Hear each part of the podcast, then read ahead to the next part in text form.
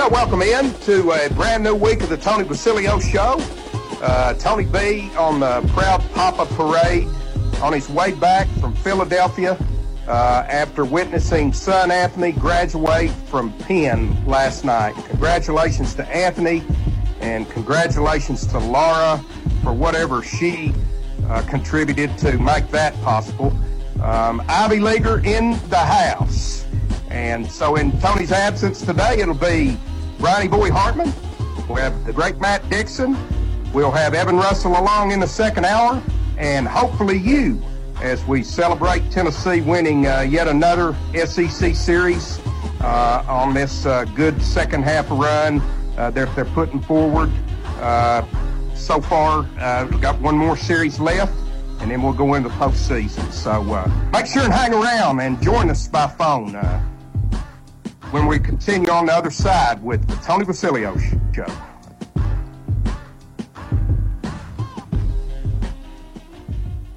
Spread the word and get the app at TonyBasilio.com for Android and iPhones.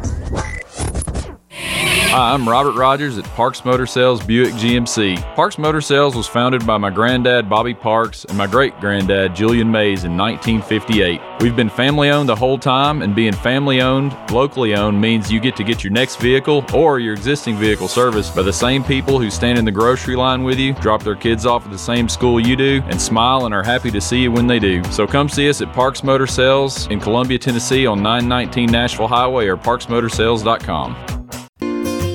Hello, I'm Barbara Lincoln with Holland's Pharmacy. You may have heard our previous commercials about compression hosiery that we carry at Holland's Pharmacy. Well, we've recently expanded into a full line of knee braces, back, wrist, ankle, and other support wear. We will gladly help you get just the right fit for these items and, of course, special order items to ensure the proper fit. Come see us at Holland's Pharmacy, 1608 Hatcher Lane, or call us at 931 388 4233. 388 4233. American Standard Heating and Air Conditioning is built to a higher standard, so you can focus on the problems in your life that actually matter, like the stair that only creaks when everyone else in the house is asleep. American Standard Heating and Air Conditioning, built to a higher standard. Call Davis Heating and Cooling at 931 388 2090 for all your home comfort needs. Davis Heating and Cooling is your local American Standard dealer and proudly serves the Maury County area. Find Davis Heating and Cooling online and on Facebook or call today 388 2090. Hi, I'm Steve, the garbage man. Are you new to Maury County? We want to welcome you and your family. We are a local residential garbage service and we want to be your garbage man. We've been around for over 30 years, so we have a reputation. Check us out at garbagemaninc.com or call Mike at 931 540 0919. You could also ask your neighbor. 931 540 0919. Are you thinking about a new fence? Maybe you need a pole barn. Then you should give Sands Fence Company a call. That's 931 309 1644. Will Sands has built his business based on the principles of honesty, quality, and integrity. Sands Fence Company has been in business for over 20 years, providing the community with farm, residential, and commercial fencing, as well as pole barns and buildings. Call today for a free estimate. Sands Fence Company, 931 309 1644. 931 309 1644. Brown's Body Shop has two locations to provide your vehicles with high quality body and frame repairs, the best paint jobs, and custom body fabrications. Brown's Body Shop has been successful for more than 50 years because of their highly trained personnel, competitive prices, superior customer care, and timely service. Don't put off body repairs or that custom paint job at Fenders. Go to Brown's Body Shop today, 1505 Nashville Highway in Columbia, 129 Alpha Drive in Franklin. For 40 years, the Jewelers Bench has worked hard for their customers and provided the highest quality jewelry at the best price. They keep going back. Recent renovations have allowed them to expand their inventory. More high quality jewelry, custom vintage and estate pieces, and professional jewelry and watch repairs. They also buy gold. The Jewelers Bench, still here, still great service. 808 Trotwood Avenue, Columbia. Looking for convenience? Try Quick Mart convenience stores, conveniently located all across Maury County, southern Middle Tennessee, and North Alabama. Whether stopping in on your way to work for coffee and a biscuit, taking a plate lunch to go, or grabbing something cold to drink after a long hot day at work, there's always one nearby. Quick convenience stores, conveniently located all across southern Middle Tennessee and North Alabama. Proudly serving Shell gasoline. Hello, this is John McEwen with McEwen Group Real Estate, located at 17A Public Square in beautiful downtown Columbia. Our family has over 40 years' experience selling farms, residential, recreational, and all types of real estate here in Middle Tennessee. Check us out online at McEwenGroup.com or on Facebook and Instagram at McEwen Group, or give me a call today at 931 628 1749. McEwen Group. Land is your legacy. Have you heard the news? The Big Yellow School Bus with your host, Jack Cobb with Maury County Public Schools, has a new day and time. Hop on the Big Yellow School Bus Saturdays at 10 a.m. right here on WKOM 101.7 FM to hear all about what's happening in and around Maury County Public Schools. The Big Yellow School Bus with Jack Cobb and Friends on Front Porch Radio, Saturdays at 10 a.m. on WKOM 101.7 FM. You got to know hold 'em, know when to fold 'em. Spend a very special evening with The Gambler. The timeless music of Kenny Rogers, performed by Justin Sullivan and his seven piece Real Deal Band. Many have said this is the best tribute show of its kind. Hear all your Kenny Rogers favorites Lucille, Lady, She Believes in Me, Coward of the County. Everyone considered him the coward. Saturday, May 20th, 7 p.m. at the legendary Crockett Theater in Lawrenceburg. Tickets begin at only $16. Yes, an evening with the Gambler and the Real Deal Band. Saturday evening, May 20th at 7. For more information, log on to CrockettTheater.com. CrockettTheater.com. We'll see you there. The NASCAR Craftsman Truck Series. Pace truck hits the pit lane, gets out of the way, and they get ready for the green flag. Heads up Highway 421. Nick Sanchez outside row one, Carson Hocevar, and they're going to wad him up going into turn number three. For the return to North Wilkesboro. Grant Enfinger to the line, and with the win as a checkered flag goes in the air. It's the Tyson 250. Saturday, May 20th at noon on WKOM 101.7 FM. This is Clayton Harris, and you're listening to 101.7 WKOM Columbia. And we welcome you back. Monday edition, Tony Basilio Show, in a brand new week. Uh, Tony's completing the trek to Philadelphia to see son Anthony graduate from Penn. And in a few days, he'll see daughter Kaylee uh, receive her engineering degree from the University of Tennessee. So it's an exciting time for the Basilios, and we celebrate uh, that with them and with all the graduates and their families throughout the listening area. Congratulations! It's it is a it is a remarkable step. Uh, so in Tony's absence, uh, we'll have the show stalwart Brian Hartman, Cilio Network's all sports expert Matt Dixon, and just plain Bino with you for the next two hours, taking your calls, talking all things Tennessee and sports in general. Uh, we'll be joined in hour two by Evan Russell, brought to you by TLD Logistics to get his usual solid commentary on what we witnessed during a successful series versus Kentucky over the weekend at Lindsey Nelson Stadium. Now, li- listen and believe this. This is the International Geophysical Day of the Caller. If you're interested and kind enough to call 865-200-5402, we will pick up the phone and get you on here. Uh, I love talking to uh, Brian and Matt, but uh, not exclusively. Uh, and even during ER's second hour, he'll be on for 12 to 1. That's all we're doing today, two hours. So jump in there. I want it to be I want it to be caller driven as well. We'll throw out a few warm up pitches for Evan to crush, and after that, he's all yours if you choose to participate. Uh, before I bring in Brian and Matt, uh, I'll throw out one suggested topic, one suggested topic of the day to supplement what I expect to be a mostly Tennessee baseball banner kind of day on here. Uh, as a youngster and a young man, uh, I was a Celtic fan. Uh, almost, if not every bit Briney's equal uh, in in that realm. And I don't know if it was because of my intense hatred of the Red Sox and the Patriots that made me toss away the Celtics with the other New England riffraff, or if I just lost my passion for the post Bird Magic Michael NBA.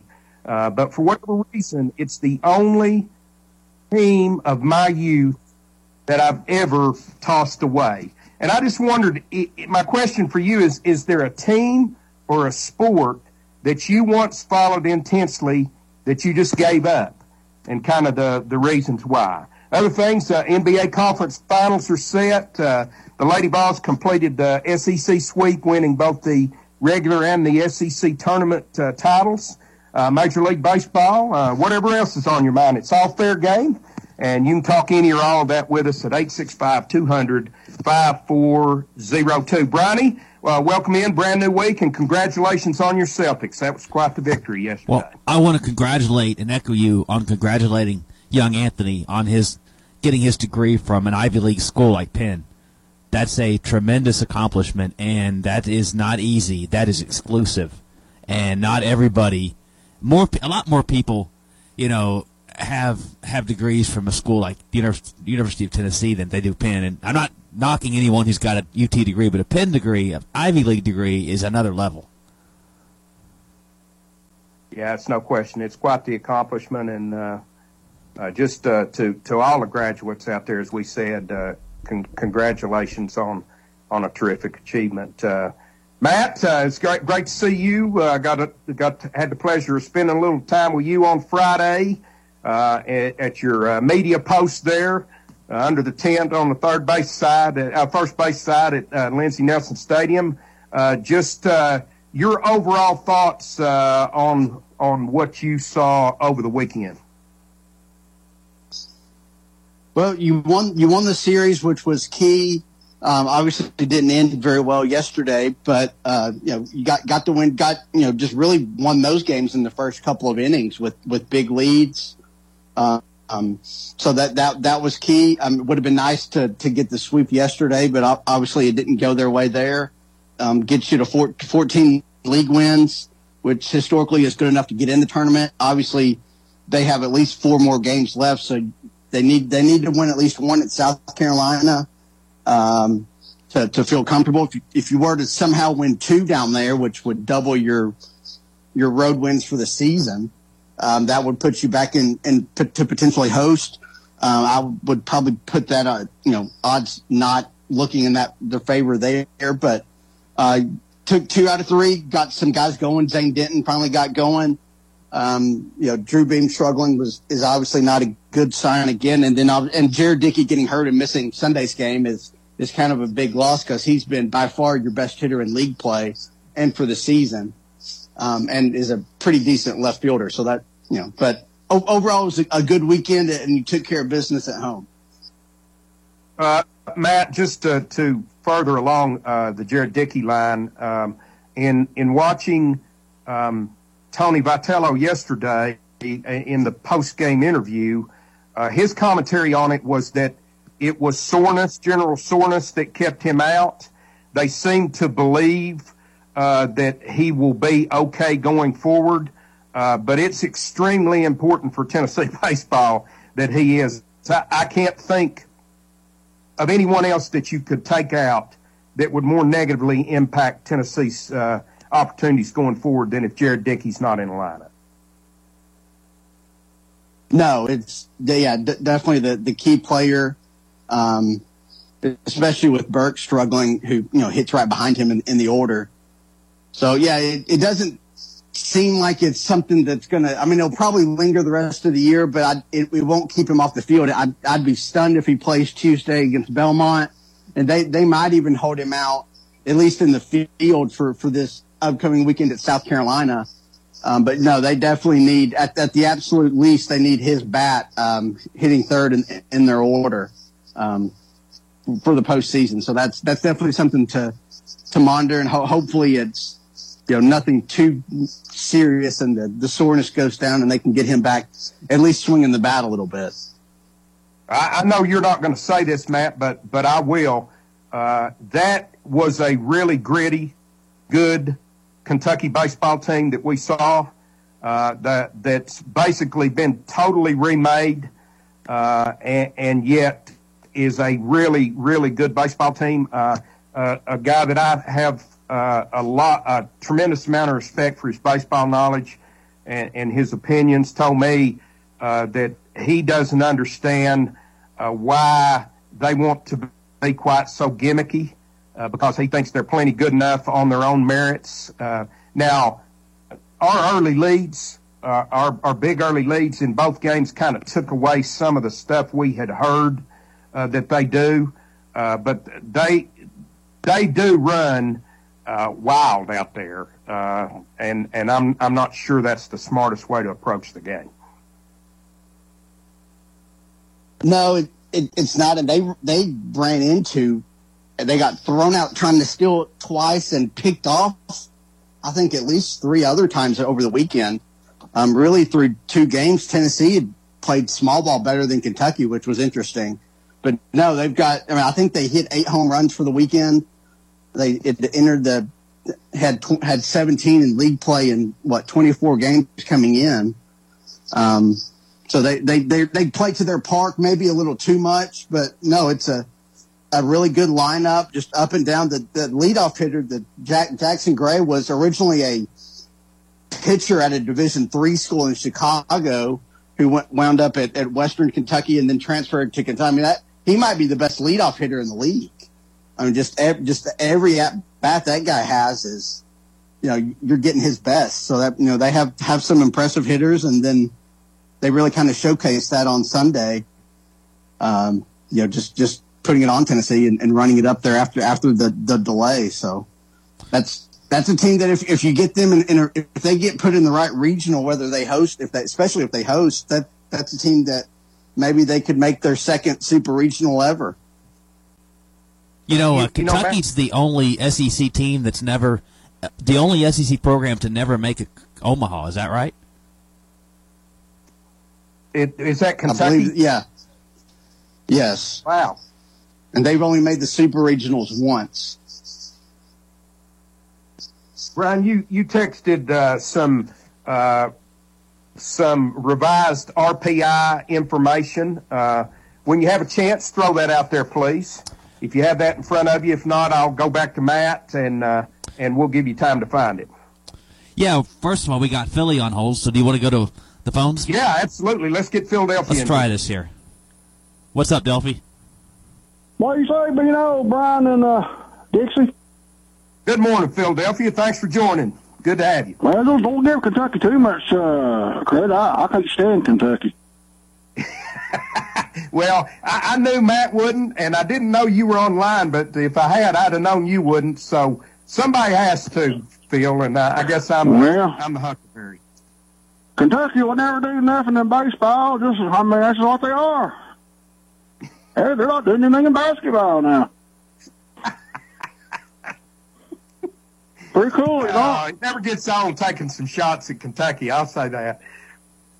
Yeah, and the best thing they got going is Levis over at the Titans now. That's pretty cool. Well, I'm happy he's there too. I bet you our guys, the uh, our starting pitch and uh, even the bullpen was kind of uh, uh, it, it's very concerning going into postseason here. Well, Matt, I, I thought I thought both Dollander and Lindsey had good starts, but it, it is a concern the last two starts that we've seen from Beam, who up until that point had been our most consistent uh, starter. Yeah, and, and, this one was at home and just got just got shelled again. Um, it kind, kind of what happened to him last year. He kind of just wore down there towards the end um, with it, and it was his first year, your first season in like three years um, after Tommy John and, and, COVID wiped out his senior year of high school. So no, that's that's very concerning. Um, Do, you know, Dollander's, I thought he was he was pretty good, better than his what his numbers wound up being. They left him in a little too long, I thought. But yeah, but you know, those two starters, you got, you know, I guess Chase Burns. maybe maybe they move him back into the rotation. I, I don't know what they're going to do, but no, it's concerning. And, and the bullpen was, was the big issue for me. Um, I think Philly brought that up. That was, yeah, the, the bullpen was kind of shaky really for the first time all year, um, whereas Kentucky's was really good, and those were the two best bullpens um, in the SEC. Um, and you know, I Kentucky's will, was say, much I will better. say this, Phil, and I, I, I agree with you uh, on the bullpen and on, on Beam. We did see. I, I hope they begin to use AJ Russell more uh, because he looks like uh, that he can contribute more than he's being allowed to contribute right now. Uh, and Halvorsen looked the best to me that he's looked uh, since very early in the season. Uh, but they did him no favors. Uh, they did, they left him out there too long and left him with a sour taste in his mouth that he shouldn't have had yesterday. Yeah. Well, I Burns is about, you know, he's about back to normal again. Uh, Chase Burns. Yeah. Yes, yes, he was. Uh, you know, he looked just a little bit rusty on the first hitter or so, but after that, it looked like he was right back tuned in. Guys, y'all uh, get to hear uh, uh, Buckeye Bob on the broadcast yesterday? Uh, I did, Phil. I, I watched. I listened to the early portions of the game, and then watched uh, after the rain delay uh, on on the streaming on ESPN Plus. Yes, I did.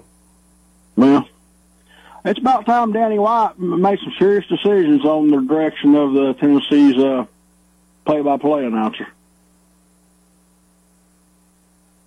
Yeah, I mean, I'm Phil. I, I I know no one could ever step in there after I grew up with John Ward and satisfy me. Uh, uh, and you know, I'm I'm I'm not the biggest Bob fan either.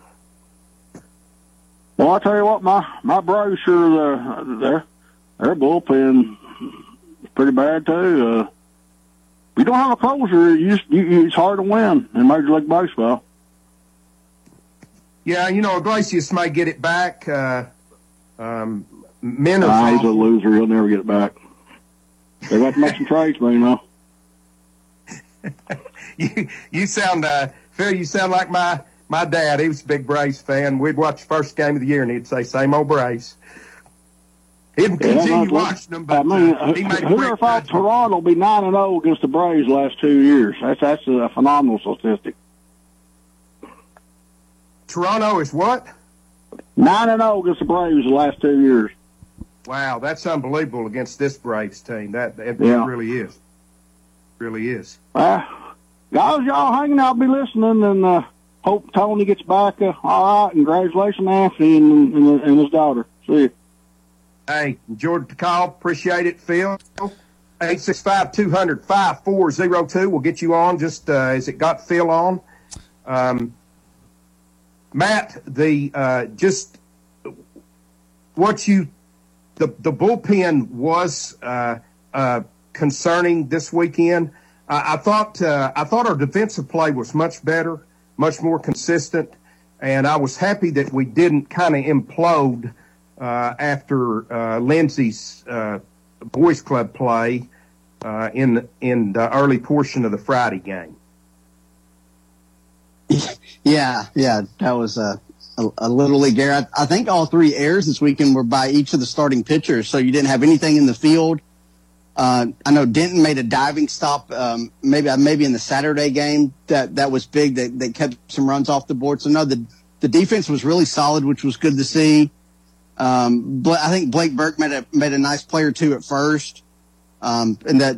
But obviously, they still have to get his bat going um, for, for this team to do anything in the postseason, and it's just it's just a struggle at, at the play right now for him, and that's that's something I'm, that we can talk with Evan about later. Just how how you kind of let him work his way through that because. At, at, at some point, you might just need to give him a day off, but it's almost too late in the year to do that. Yeah, I, I thought, you know, I had seen some at bats in the last couple of series, Matt, that made me think that maybe he was coming on, um, especially in the Mississippi State series. Uh, but uh, it, it, it just hasn't taken hold. And like you said, I, I think probably earlier in the year, maybe they could have moved him out of that third spot uh, to just to relieve a little pressure on him. Um, and now you're the point. I'm I'm not sure it makes any difference. Maybe you could do that a little bit at South Carolina and in the SEC tournament, and see if it uh, see if it kind of shakes him loose, and then move him back up there in into to one of those top four spots. Yeah, and, and with with Dickey out, if, he's going to be out for you know multiple games, that that gives them a little bit of flexibility to where they could do that.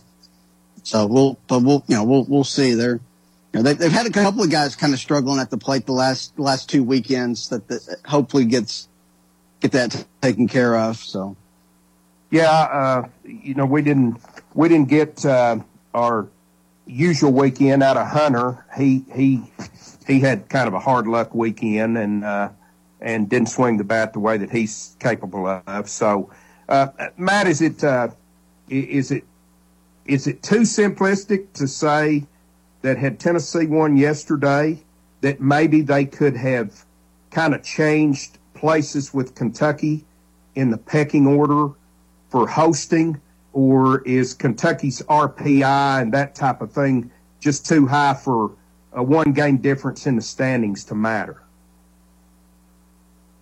Uh, well, I, th- I, think if you had swept them, it, it probably would have would have mattered, and you probably would, would be ahead of them in, in those those rankings at the end.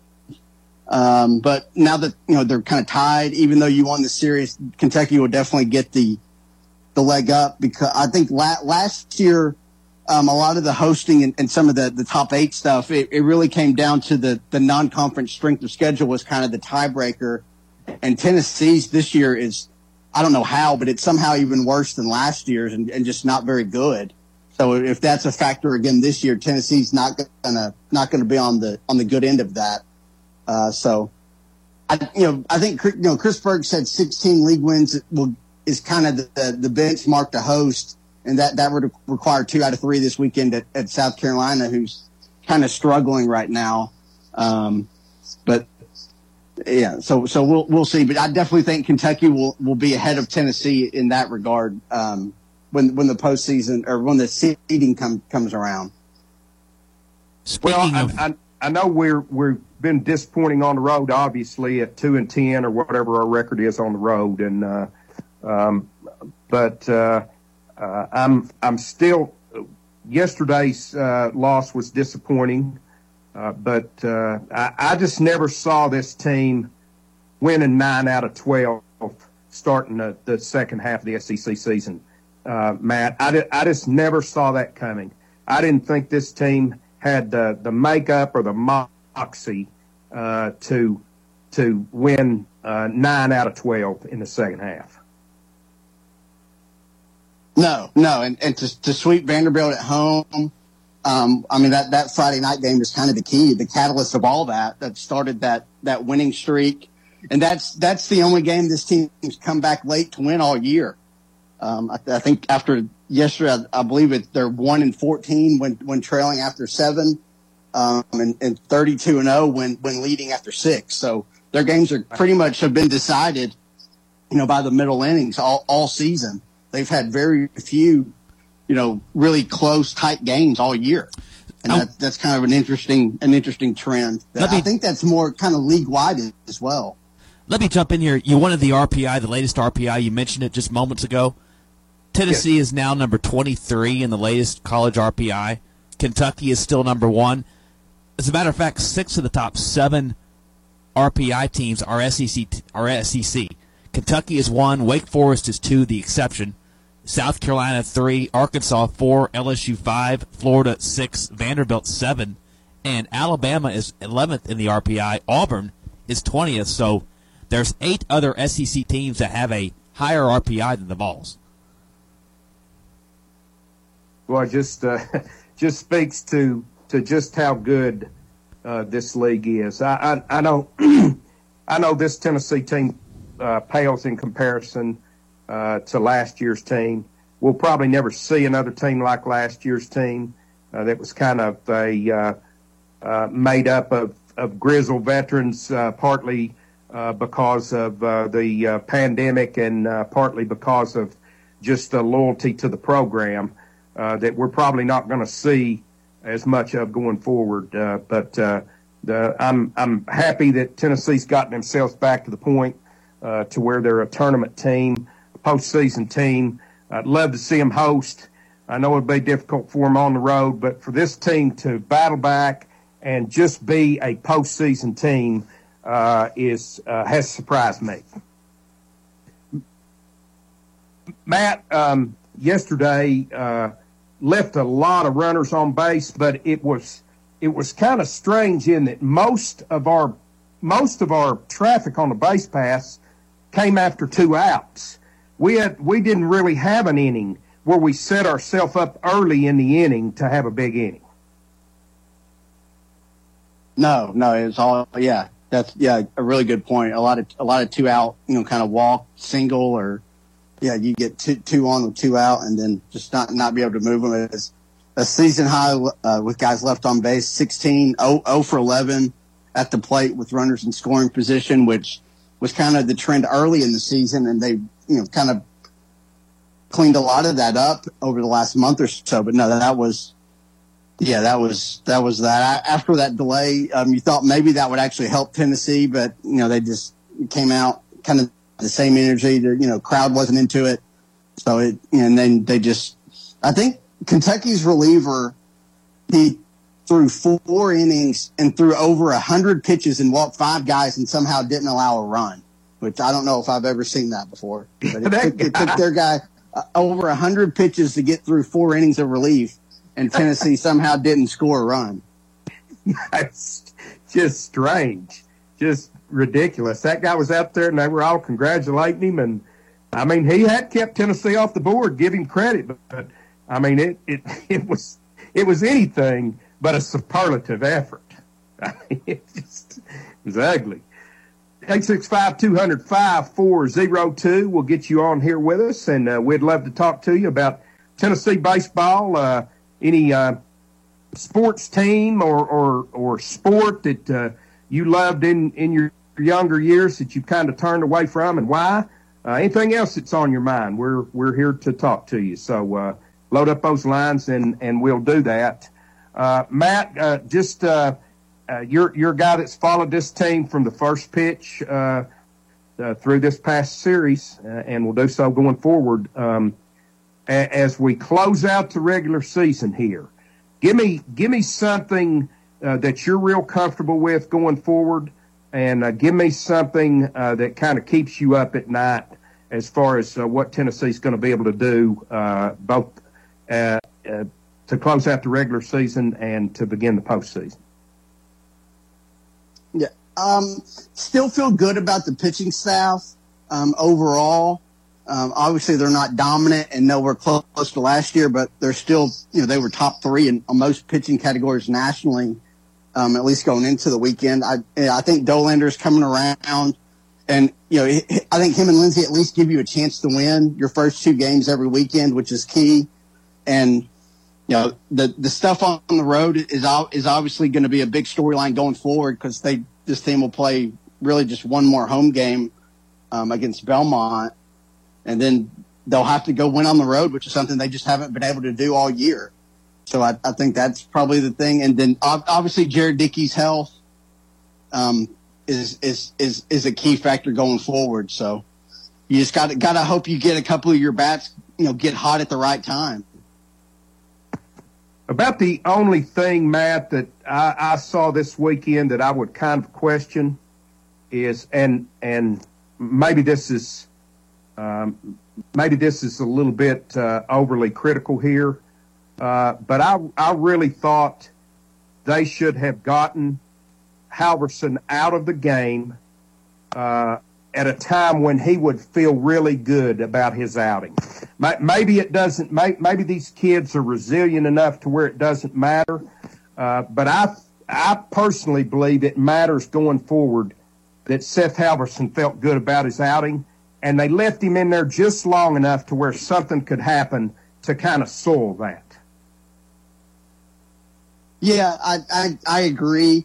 Um, at 72 pitches, I think is what he threw by by far a, a season high. I, I, will say, Vitello post game said that you know, Hal Halvorsen, you know, he was a starter at Missouri and he's kind of joked with them all year about being, being a starter because of the, the rain delay. He was able to warm up as, as if he was starting. So I think that might have been intentional to leave him out there and maybe, maybe stretch his arm a little bit and, and just see what he could do. Um, so m- maybe that is something that can, could benefit them in, in the postseason if you, you know, have to maybe have a spot start you know, coming out of a loser's bracket or something. Maybe, maybe he's a guy you can turn to, and maybe they, they kind of know what his pitch count limit is in, in that spot. But no, I, I do agree that I thought they left him out there way too long, but it sounded like, or at least Vitello made it, made it sound like it, that was kind of intentional post game. Sorry, Bridie, I was uh, got a little wordy there and uh, lost track of time. Uh, take us on out of here. Spread the word and get the app at TonyBasilio.com for Android and iPhones. This is Terry Wilcox, aka the Chicken Man, aka T Willie, and you're listening to 101.7 FM WKOM, Columbia, Tennessee. At Columbia Chrysler Dodge Jeep Ram Fiat, you can always count on us for a great selection of late model, low mileage, one owner vehicles. All have been thoroughly inspected and are ready to go. You can even save time and buy online with our online shopping tool. Looking to sell your vehicle? Great news! We're paying top dollar for your trade. All makes, all models, and in any condition. Trade in and trade up today. At Columbia Chrysler Dodge Jeep Ram Fiat, you can count on us. Hi, Terry Tillis from Tillis Jewelry. When you think of diamonds, what do you think of? Rare, precious, timeless, sparkles like the sun. They are timeless and nothing like them on earth. Then do you think, where do I buy local to buy the perfect ring? Maybe a diamond pendant or earrings or maybe a new diamond band. Look no further. Tillis Jewelry carries all your diamond and jewelry needs. Stop by and see our wonderful collection. And remember, if you don't know your diamonds, know your jeweler. Tillis Jewelry, downtown Columbia. This is Dr. Dominic Mancini from the Dr. Gill Center. If your car was damaged in an auto accident, chances are you'd fix the car. Why wouldn't you give that same attention to yourself? Untreated whiplash injuries of the spinal column may lead to conditions such as headaches, numbness in the arms, neck and back pain. The doctors at the Dr. Gill Center specialize in detecting and treating such injuries from an auto accident. Accident consultations are free. Call me mepainfree.com or call 615 551 9224. In today's uncertain world, you can never be too careful about your family's financial future. That's why the Parker Group, a part of Baird's Private Wealth Management, is offering a free second opinion on your financial plans. Let us review your current plan and we will identify any gaps and offer suggestions to improve it. Please call the Parker Group at 931 548 3737. That's 931 548 3737. Robert W. Baird and Company Incorporated does not offer tax or legal advice. Hi, Jimmy here for Columbia Ace Hardware. Columbia Ace Hardware now carries Magnolia Home by Joanna Gaines paint. Now their premium quality and huge selection of colors will be right in your neighborhood. Along with the award-winning service and advice Columbia Ace has always provided for your paint projects. Around the block, what you need in stock, with people who know their paint. Columbia Ace, the helpful place. Ace is the place with the helpful hardware, folks. Hey, this is Derek Ransom with 10 Pin Alley, voted number one family entertainment center in Maury County. We offer 32 bowling lanes, giant arcade, laser tag, bumper cars, and a full cafe and bar menu. We also specialize in group events, kids and adult birthday parties, company parties, sports team parties, and holiday parties. We're located at 322 East James Campbell Boulevard in Columbia. Call us today at 931 381 Bowl or visit us at 10pin.com. 10 Pin Alley, it's where the good times roll. Do you have trees that need trimming or removed? Do you have stumps that you want ground? A1 Tree Removal is a family owned and operated business local to Columbia and Lewisburg and servicing surrounding Middle Tennessee. They are licensed and insured and provide free estimates. No job is too big, no tree is too small. Give old Luke a call or text Luke at 931 359 3113 or you can check them out on Facebook and tell A1 Tree Removal that you heard this ad on the radio. If you love America, you will love A1 Tree Removal. Each week on History's Hook, we'll be bringing you interesting and informative stories from the past in an effort to connect the history in our own backyard to the big events that compose national and world history. I'm your host, Tom Price. This is not your high school history class. We're going to make history fun and compelling. We're going to get you hooked. History's Hook with your host, Tom Price, Saturdays at 9 a.m. and 6 p.m., right here on WKOM 101.7 FM Front Porch Radio. Join us for a journey through time. This is Jim Ross, and you are listening to Front Porch Radio, WKOM 101.7, located in Columbia, Tennessee. And we welcome you back, Tony Basilio Show, Monday style. Tony B uh, uh, on the trek after seeing son Anthony graduate, and later this week he'll see Kaylee become another in a long line of Basilio scholars to graduate from the University of Tennessee. So once again, congratulations to all the graduates out there. Uh, Bronny Boy Hartman, Matt Dixon, Bino at your service, taking your calls and uh, glad to do so. Talking Tennessee baseball, talking uh, any uh, sports team or sport of your youth that you uh, intensely followed that you just threw back for whatever reason, like I, I did the Celtics. So uh, only team I've I ever pulled for that I still don't today for whatever reason. I I lost uh, I lost the passion for the Celtics. But Brian, uh, before we go back to the phones, congratulations on your Celtics thumping of uh, Tony's 76ers uh, uh, yesterday to make the conference finals. Yeah, and I can't say enough about how clutch Jayson Tatum was in the end of Game Six, and then just 51 points yesterday, and he's just been on another level. He is he has taken his game to uh, to heights that I don't know. I think that's the first time anybody had had what had scored 50 points in the game seven. Is that right? Yeah, I believe I read that's the highest total ever in a game seven. Yeah, the Celtic stars showed up. The 76er stars did what they normally do in that situation. They disappeared. Yeah, I, I mean, Brian, when I late in in game six, when they're when the 76ers are eight points down, there's still two minutes left, and they miss a shot, and the Celtics get the rebound, and Harden uh, and the other big star uh, just kind of jogging back down the court like this game is over, over. Just church league transition defense give up. They just I've seen that defense. I played that for Central Baptist. 865 205 402. Let's get the rustic one in here.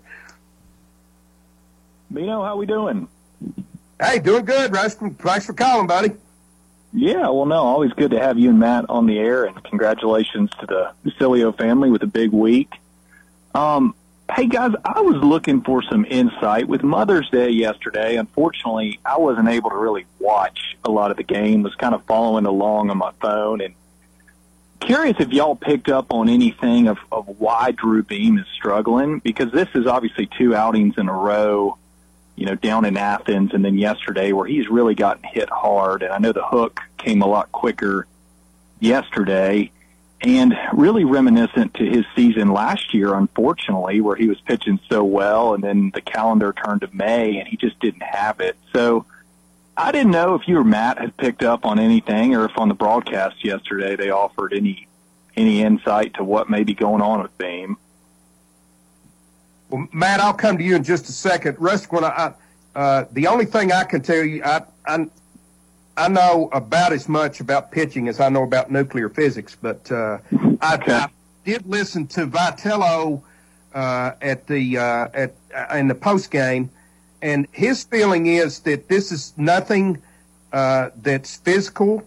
Uh, he he feels like that the the velocity is still where it needs to be. He just thinks that this is a a, a blip where he's when he misses. Uh, one, he doesn't get ahead in the count as much as he he does he has generally, and he said his misses have been misses right at the middle of the plate. Matt, what what uh, what do you want to add to that?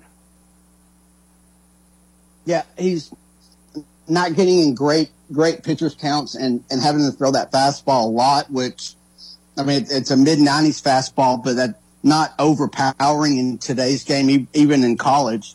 And I, I am not I'm not sure his his slider is working very well right now either. Um, but, but no, he, he's putting way too way too many pitches or just kind of right down the middle, just catching a lot of the plate. And you know, hit, hitters in this league will just take advantage of that. And it's just just two really bad outings in a row. You, you hope that that he, you really hope he has something good at South Carolina. Well, and Matt, that's going to segue into my kind of next question for both you guys. I'd just be curious for your own personal opinion. Obviously, not going to be yours or my decision to make, but how would you manage Beam going forward? I mean, I, you roll him back out there against South Carolina, and that's what is that kind of it? If he gets hit hard again, and you hope he bounces back, or how would you guys play that? Matt? Um, see, I, I, I, it's really interesting because you're kind of getting into where you you're going to have to try something you haven't done all year, which I don't think you want to do in the postseason. Um, I, I, don't like moving Burns back to the a starter role because he's kind of just now getting used to this this reliever role where he comes in and is, you know, hitting hundred on it on his first warm up pitch. So I, I don't want to see him kind of make that transition back. I I really think that might be why they, they let Halvorsen treat yesterday as a start after that delay to to may, maybe see if they could get get something out of him as a starter. Um, but it's I, I don't know. It, it, it's it's really a a tough spot because this this happened to be last year as well, like like you said. So it's I, you know it's I, and I don't think we've ever seen him out of the bullpen either. Where nope. a guy like Burns kind of has some electric stuff that you, you can use him as more of a, a closer type role. Beam seems more like that consistent starter type to me, um, at least more effective in that role. Uh, yeah, think, he, Matt kind of, I'm sorry, Matt. Matt kind of threw out what I was thinking was that the the best possibility I think if you're going to make that change, and I'm not saying they should, if you're going to, I think Halvorsen is probably a better option uh, than uh, than Chase, but, because I I'm like Matt. I, I think Burns is settling in, and I think he's our best option to close games. No, I'm with you guys 100%, and I would agree. And I was kind of thinking the same thing again, not being able to watch, but kind of following it on my phone, seeing how long they let Halvey go yesterday. Maybe that is kind of ramping him back up in the event he needs to be a spot starter. Um, and I guess Sewell's always there. I know he didn't quite have it Saturday, it seemed like, but um, seems like there's some trust in him if a guy needs to go out, start, and try to give you three, four, five innings. Um, Guys, I guess last kind of question I had, and, and look, I got to preface it with I love Tony Valls. I hope he's here forever. Um, but I do think nobody's above criticism. And, and to be fair, we saw it again, I thought, on Saturday, two weekends in a row, where, man, he just really loves to leave his starters out there. And I thought with Beam on Sunday in Athens, he was getting hit hard, and Tony left him out there, and it turned a close-ish game into a game blown wide open. And then on on this Saturday, I thought you know Dollander was about as good as we've seen him look in conference play. You know, he's getting right up there towards a hundred pitches. They have to call Woody out for the trainer. You know, and he, and he leaves him out there a couple batters longer, and all of a sudden it's a tight game again. Just curious if y'all had any insight there. I, I mentioned it to a few friends, and some agreed with me, and some act like it's it's blasphemy for for me to even question any of Tony's decisions. But I, I think that's been a, a common theme with him over the past year plus. Uh, I'm actually in your camp, Rustic One. I, I, my biggest question with both Tony and Frank Anderson is how long they leave people out there, especially when you've got what's considered a loaded bullpen. I, I, mm. I see no reason to leave a starter out there, especially this time. Earlier in the year, if you're wanting them to go through certain situations – I understand that a little bit. I don't understand it at this time of the year. I think it's a valid criticism. Matt? No, I, I, I agree. They they leave their starters in too long, more more times than not. um, which is what makes the quick hook for Beam on Sunday kind of even more interesting. Um, he wouldn't have lasted more than another inning anyway with the delay, but that was a very quick hook on Sunday with Beam. And we, I know, I'm not sure we've really seen that with the pitcher this year or a starter this year. But no, I, I agree. They had that, that game one with, with Dollander, you know, his best start by far in league play. Uh, they, I, they left him in at, at, least an inning too long or, or let him go back out for, I think it was the sixth when I, I just didn't think you needed to force that. Really good call, Rustic. We appreciate yeah, you, man. Thanks, guys. Have Keep it up. Have a good week. 865-200-5402 will get you on like the Rustic one. Uh, coming right to you, Don. Uh, I, will I'll say this. I don't ever question who they use. Uh, they, they know far more about uh, players' psyches and physical ailments and that. So I don't ever question who they use. But I mean, it's an American pastime to question how long they use them or when they bring them in or that kind of thing. And uh, I'm not going to give that up. That's that's too much fun to do. Uh, let's go to the phone and get Don in here. Hello, Don. Hey, guys. How are you? Hey, we're doing good, Don. Thanks. Good to hear from you.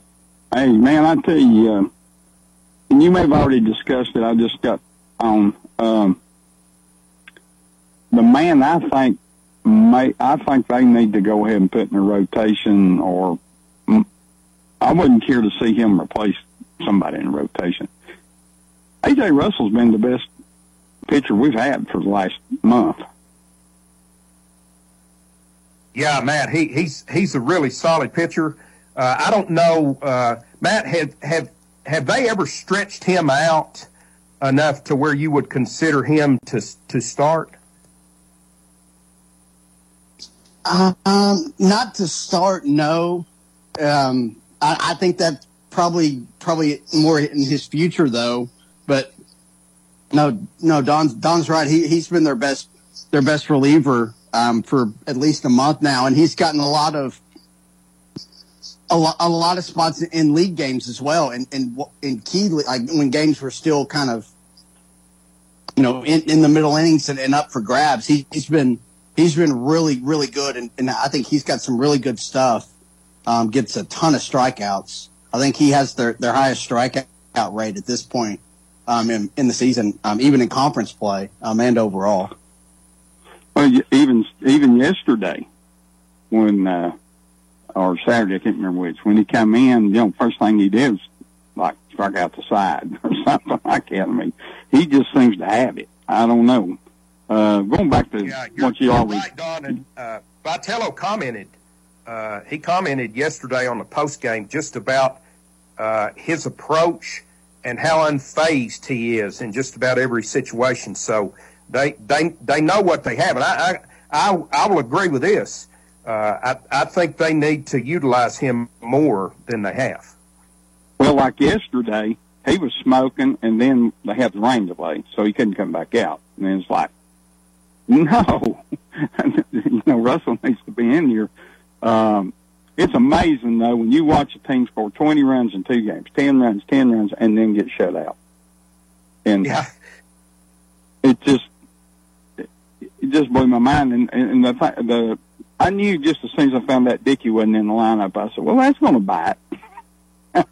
um, I mean, how many? I know when I got back into the game later, and I seen bases loaded, two out, and then actually I can't even blame. Uh, I think it was. Uh, our number two in the lineup, uh, Ensley.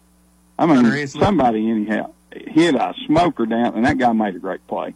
You know, I mean, we had bases loaded there, and if he don't get that out, we probably got two runs in to kind of tighten it up a little bit. But uh, I'm really, if, if all of our hitters, batters, I'm more concerned with Blake Burke than anybody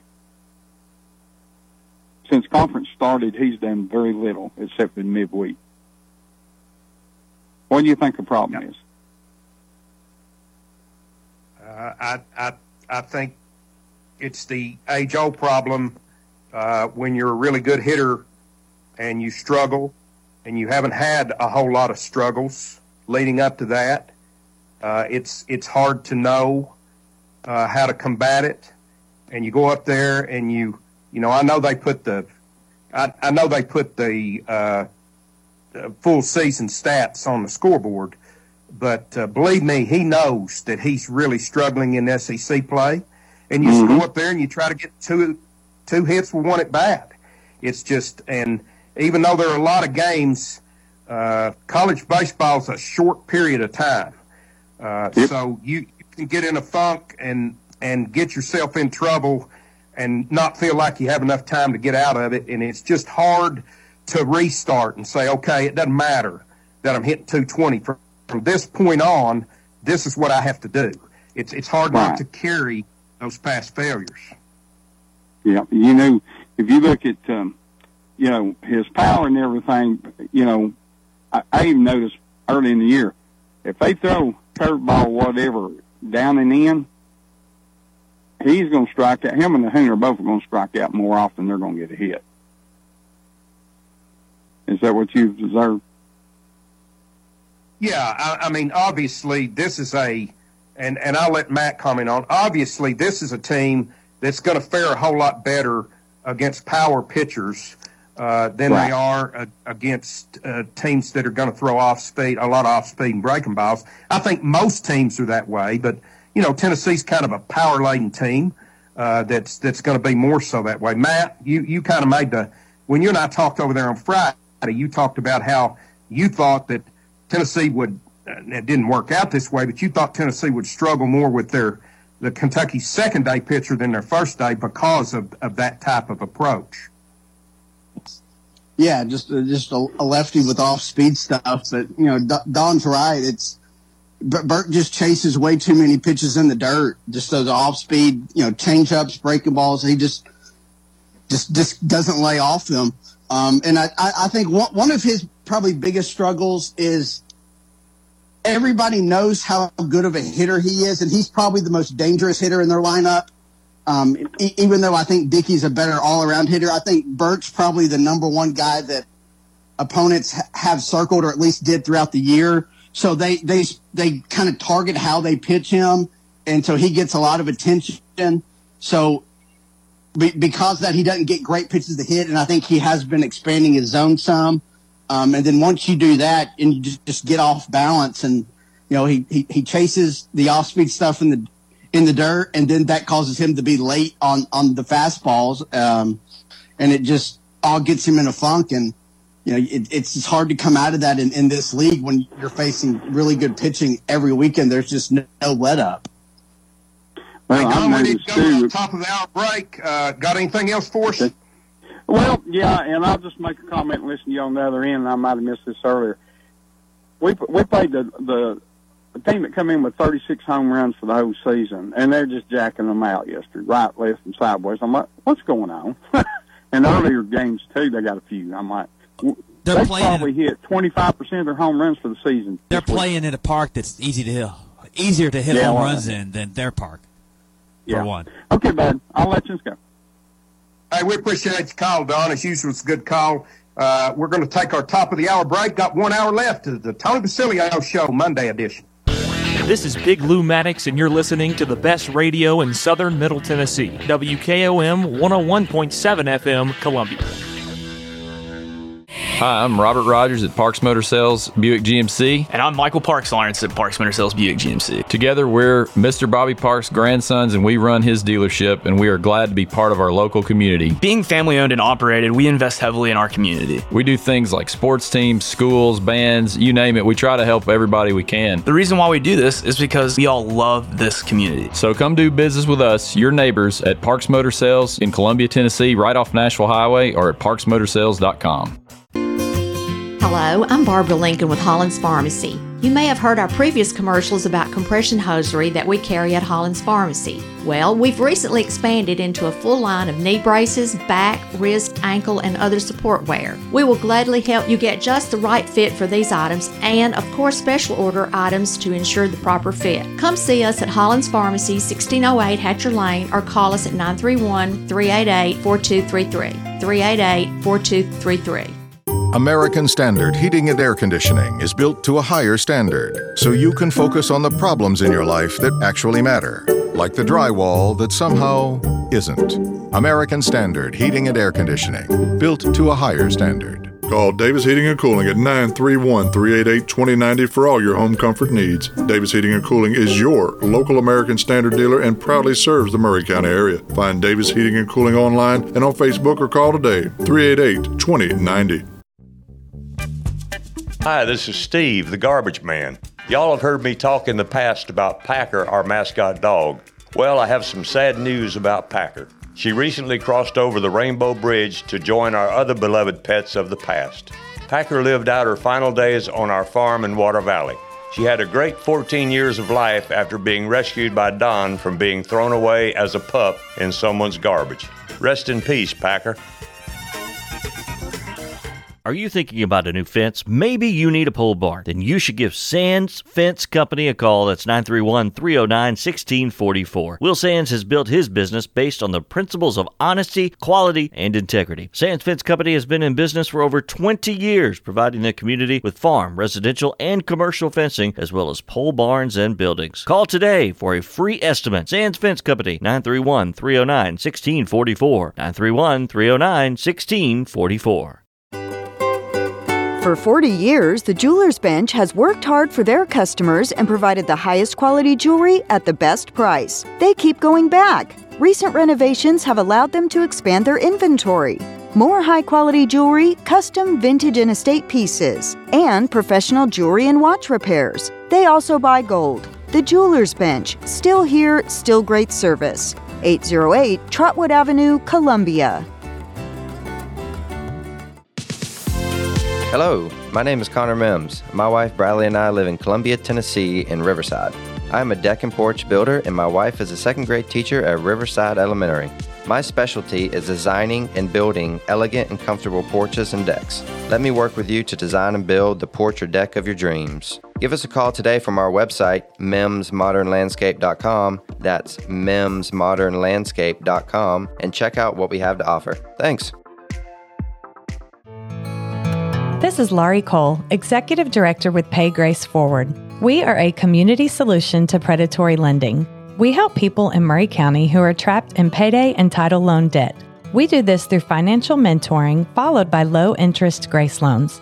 To see if Pay Grace Forward can help you or to volunteer with our organization, please visit our website at paygraceforward.org or call 931 548 6797. Have you heard the news? The Big Yellow School Bus with your host, Jack Cobb with Maury County Public Schools, has a new day and time. Hop on the Big Yellow School Bus Saturdays at 10 a.m. right here on WKOM 101.7 FM to hear all about what's happening in and around Maury County Public Schools. The Big Yellow School Bus with Jack Cobb and Friends on Front Porch Radio, Saturdays at 10 a.m. on WKOM 101.7 FM. Tint on Wheels is changing their Columbia location. You can now visit us at 406 South James Campbell Boulevard. The same window tinting you've trusted for over 30 years on all types of windows car, business, or residential. We now offer accessories to elevate your ride. It's only getting bigger and better with three locations Columbia, Lewisburg, and Lawrenceburg. We do our best for you. Summer's coming. Let's get you ready. Call 931 619 TINT today.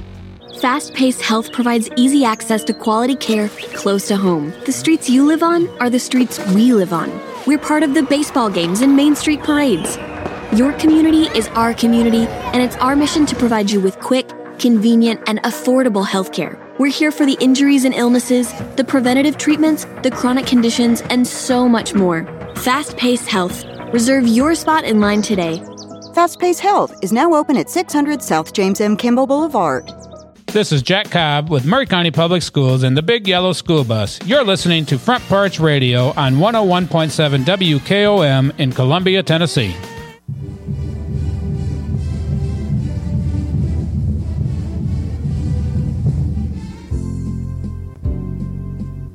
It's time for EI with ER presented by TLD Logistics.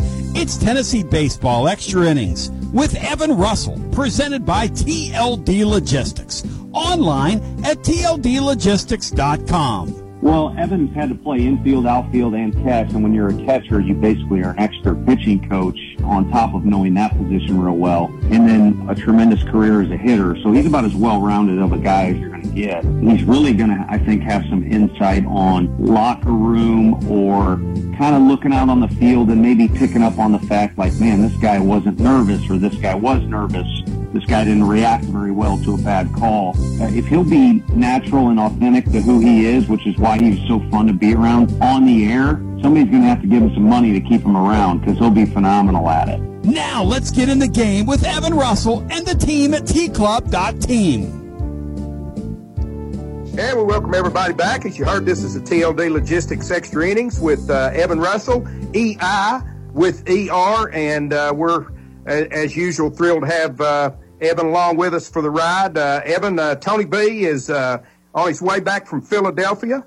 He, he went up to watch son Anthony graduate from Penn University, Ivy League graduate, and later this week he'll see his daughter Kaylee graduate uh, from the University of Tennessee with her engineering degree. So huge week for the Basilio family.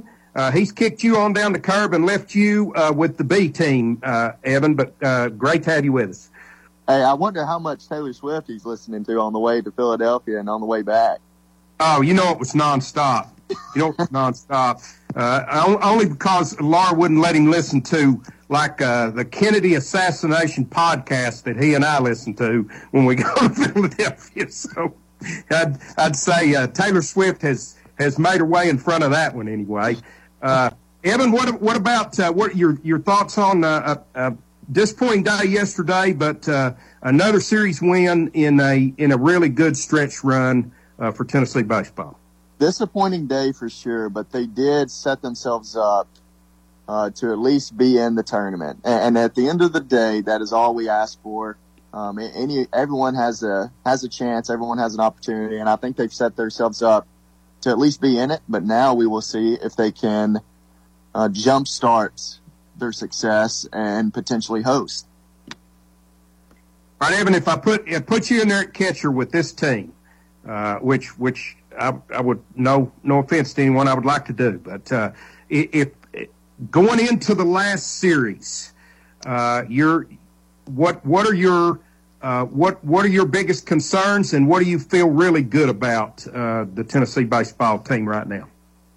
Yeah, if I was the catcher of this team, um, I, I, would real my my entire goal for this week and this upcoming week it wouldn't even really be to focus on my average, um, wouldn't be focusing on uh, how my body is feeling. You know, everyone's going to be pretty pretty crushed late in the season due to fatigue and minor injuries.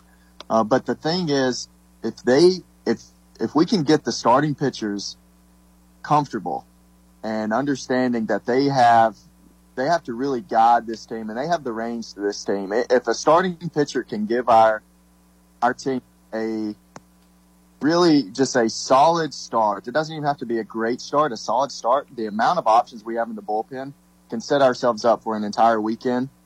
And if Andrew Lindsey can start us off Friday nights to giving us a, a really good start, and then Chase Dollander could come out. Um, I, I think that we just set ourselves up to be a really tough team to beat two out of three times.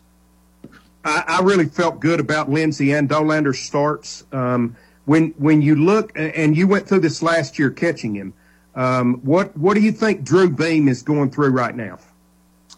Yeah, I think that he sort of he started off the year really hot last year, and his velo was up. Um, I, I, think that he was throwing uh, around 94 to 96 throughout the beginning of the year, and it's a long season, man. Um, you know, a, lot of people coming from high school or coming off of injuries, trying to throw 100 innings potentially, um, and, and, trying to have five, six, seven innings every week. Uh, it's very tough.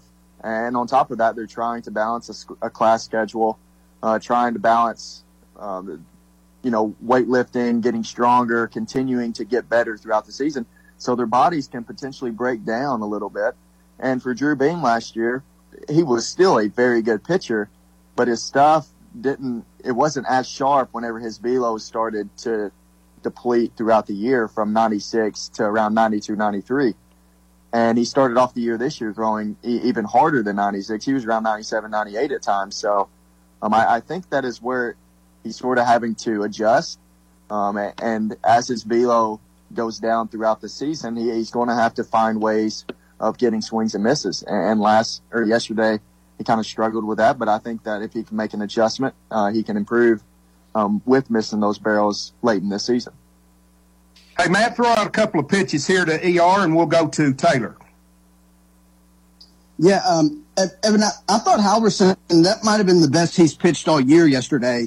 Um, and you know, through went 70, 72 pitches. Um, Vitello kind of hinted around that they let him kind of treat that as a start, which is probably pretty valuable going forward. But what, what did you think of, of Halvorsen and, and how he's really done the last couple of outings? It seems like he's really kind of starting to pitch his best ball. Oh, it's incredible. Um, I, I, think if I'm a professional team and I see a guy that uh, struggled a little bit at Missouri, didn't really have it figured out, but had the talent, gets to Tennessee, comes off of a big time arm injury, but still gets his velo back up to triple digits. And then now he's starting to figure out the control and the command. Uh, it's incredible for what he's done to himself, but also what he's done to to give the team the best chance of winning in the postseason. If you look at going into Hoover, the best teams that win in Hoover, it's not really the best hitting teams or the best defensive teams. It's the teams that have the most pitching depth because it's such a gauntlet. And I think that we have three dominant starters. I think we also have a dominant starter in Camden Sewell, and now we've just added uh, another one uh, with um, Seth Halvorsen. And, and, on top of that, I forgot we have a Chase Burns that could give us a really good start every now and then. So we have the depth to not only go into Hoover, but to win it and, not really hurt ourselves going into a regional. And, and, if we go into Hoover and we do really well um, going deep into the tournament, that's going to give us a really good shot of hosting um, if we win one or two games this weekend. So uh, the coaches definitely have a good idea of going into Hoover and having success. So having Seth Halvorsen come out and basically prove that he can start and start effectively, uh, that's just going to give them uh, a lot more room for error when it comes to that tournament. You're listening to, to the TLD Logistics Tennessee Baseball Extra Innings with Evan Russell. TLD's more than a trucking company. TLD Logistics does everything. Whatever your challenges relating to shipping, just call TLD and let them figure it out from there. Online, tldlogistics.com. Owner operator, if you're an owner operator, we've got a spot for you on our team. Contact, contact TLD Logistics online at tldlogistics.com. And they also have driver training classes forming now. Once again, that's tldlogistics.com. Let's get Taylor in here. Hello, Taylor. Uh, hey, Bino. Hey, Evan. Hey, Evan, got a question for you. Um, the issue um, where um, where Dickey was on third base, I think there was a first and third, no outs. My contention is he's coached to run on contacts. In other words, if the ball's on the ground, head for home, uh, make force them to make a mistake and make a play.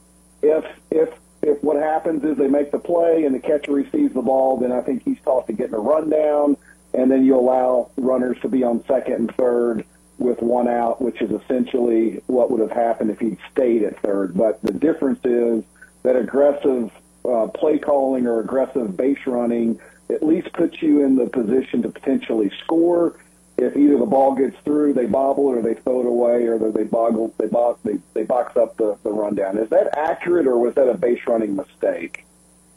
No, that is accurate. Uh, so Josh Elander, he, he's the base running coach, and, and what his intentions are in that process is he wants to have a system to where no matter what the situation is, uh, if he can if he can give the sign to the base runners uh, to basically tell everyone that we're on contact or we're wanting to see it through and freeze, um, this is a system to where everyone knows exactly what we're doing. So the communication is at a super high level. Um, so, you know, if you go back, I think three or four years ago, Ole Miss was in a super regional and it was a ball back to the pitcher and all he had to do was throw it home and get the force out and they would have, they would have turned a double play.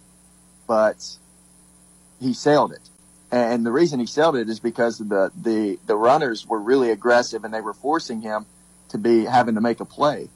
And even though it is college baseball, whenever the, the situations are high, emotions are high, uh, especially pitchers on, on PFPs and whenever the infield's in, um, mistakes can happen. So the whole point of what Josh Elander is wanting to do is he he's wanting to put the team in a situation where if they do make a play, we're still able to be in scoring position. So if you know if they make a bad throw, Jared Dickey he scores, and Josh Elander looks like a hero, and Jared Dickey looks like he knows what he's doing. But if he doesn't, to the common eye, um, it looks like that he was too aggressive.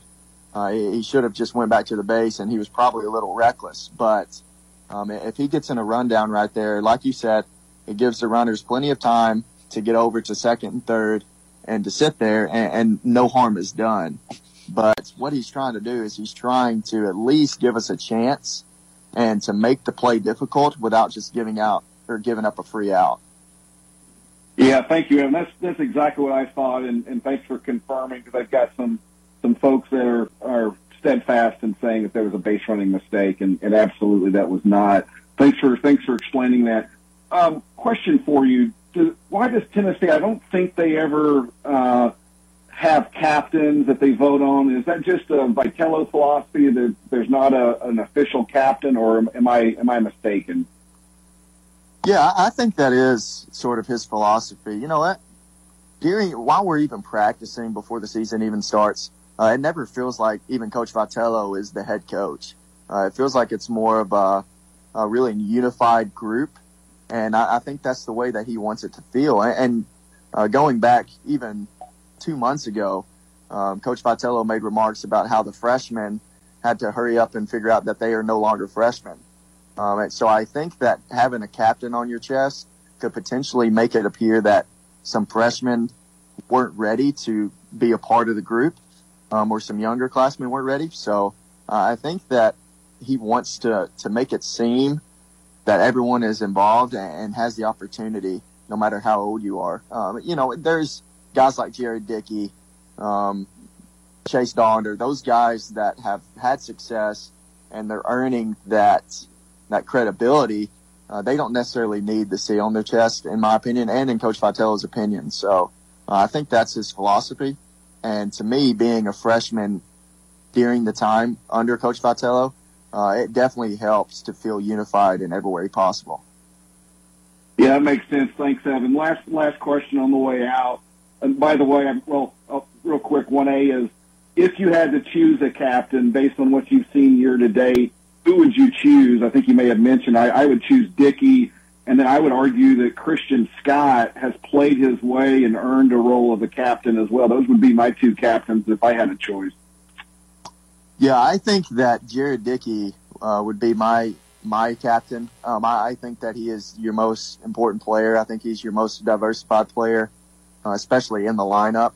Um, I think that I think Maui has sort of started to play better, and I think that's only going to help the team play better just because of his position. I think you always have to have a shortstop that is a leader in some way. Um, I think Christian Scott is, uh, he's definitely got the experience for the team. Uh, he handles his business and he earned his spot. So that's always uh, something that makes it very easy uh, for players to respect and for teammates to respect. Um, but I would also throw in Hunter Ensley. I, I, think Hunter Ensley plays harder than anyone on the team um, when it comes to wanting to get the job done and wanting to basically fight for everything.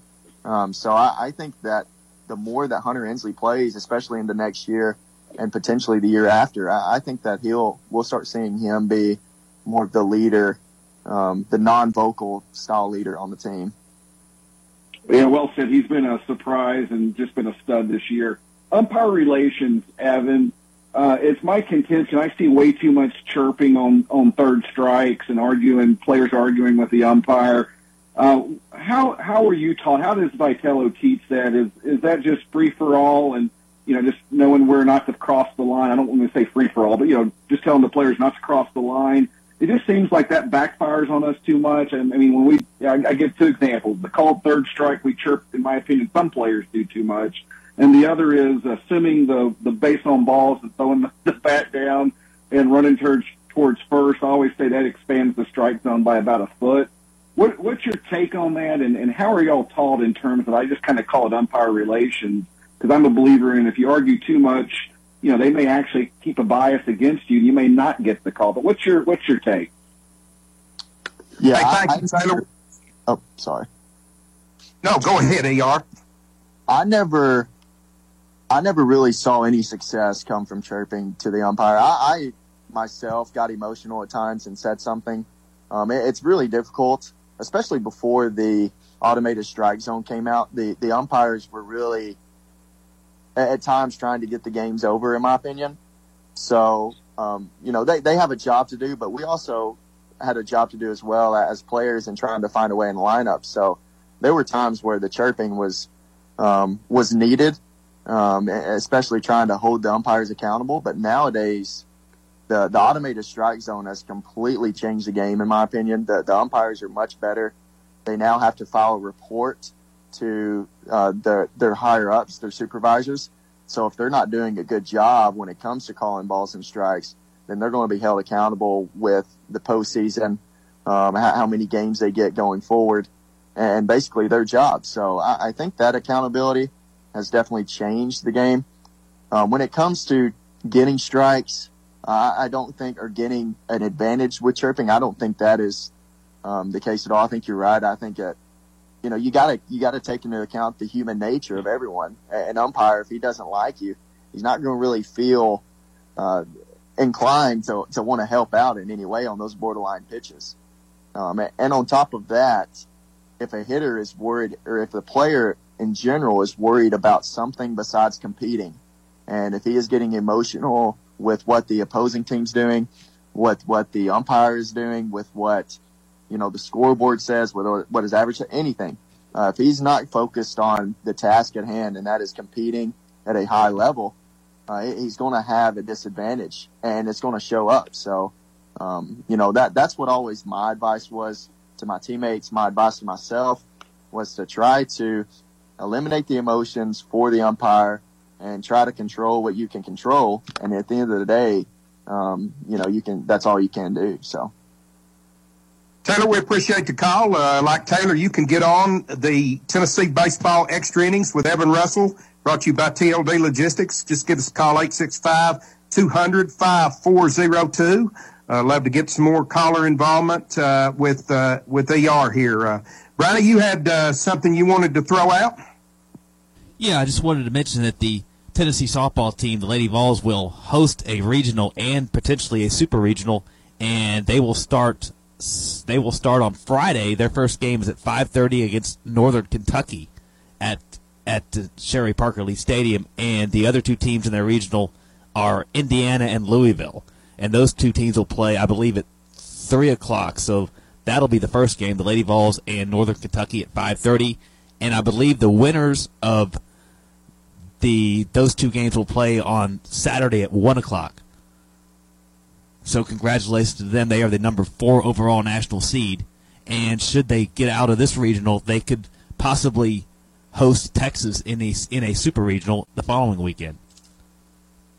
Yeah, congratulations. That's quite the season um, uh, for Karen Weekly and the Tennessee baseball, uh, Tennessee softball program, uh, and a, uh, a a really nice, uh, really nice bounce back. And they're SEC back, champs. uh, They're- in a in a position uh, that uh, we were accustomed to uh, early on in in their tenure. Evan, just uh, One more, one more thing, on- Bino. One more thing. They're SEC champs, regular season and tournament, which is the first time they've ever accomplished that. I should mention that really quick. Yeah, that's just like. Evan, just like Evan was last year and his team. Evan, I know you play at the same time. Uh, basically, uh, is there uh, is there mutual uh, support and admiration between the baseball and the softball programs there? Pretty good, pretty good relationship. Yeah, that, uh, 100%. There was always definitely a mutual respect. Um, even in the off season, we were always practicing on the indoor, uh, in the in- indoor football facilities, and, and we would uh, basically be practice practicing together. Um, we would put a, a screen in the middle of the football field, and they'd have one side, we'd have the other, and you know they were getting after it. So um, any success coming their way is well deserved. Evan, I was uh, I was pleased with Tennessee's defensive effort over the weekend. Uh, you know, not I, I mean they had the they had the boys club play when Andrew Lolly popped one over there and, and let a run score. and let another one get into scoring position. And yet, it, it they they did not let that implode into something that was truly game changing. And I, I, really thought that Denton's diving play in the eighth inning on Saturday uh, was the difference between winning and losing that series. 100%. I, I thought that was, like you said, a series uh, changing play. Um, and, and, good for him for coming out. Yeah, I, I know that um, he, he's had a little struggles at times defensively, but um, when it when it comes down to it, he's a gamer and he, he knows how to play the game and um, he, he, gets after it and he, he makes some clutch plays. So um, I, I, thought that was fantastic. I also thought that Cal Stark uh, did a tremendous job trying to hold a running game uh, and trying to control a running game. That that was not an easy task and and I thought he did really well, and, that's going to only help us later in this postseason. One thing we definitely have to do going forward, I, I believe, to have the type of success we want to have, Evan, is is is to to get Blake back going, swinging the bat the way he's capable of. Let's talk a little bit about his struggles and and and maybe what what can bring him out of it. Yeah, I think that you know he definitely he he looks like he's up there and he wants to get it done. Um, you know, he's not scared. He's he's definitely um, trying to at times do a little too much. It seems like, um, and, we mentioned it last week when we were talking about. I think that he needs to try to see more pitches, try to get more comfortable, try to get his timing down. It, he looks a little off with trying to cheat uh, the inside pitches at times or uh, trying to force the ball the other way whenever he's got the uh, the shifts on him, and it's definitely causing his approach to be inconsistent. And, and I think that if he gets back to playing his game and focusing on the little things, being on time, keeping his approach, and just trying to uh, put the bat on the ball, because if he's consistently barreling, barreling up the ball, he's going to leave the yard, and it's going to leave the yard at a high exit velocity. So, um, you know, hopefully he can get that un- under control and get back to who he is.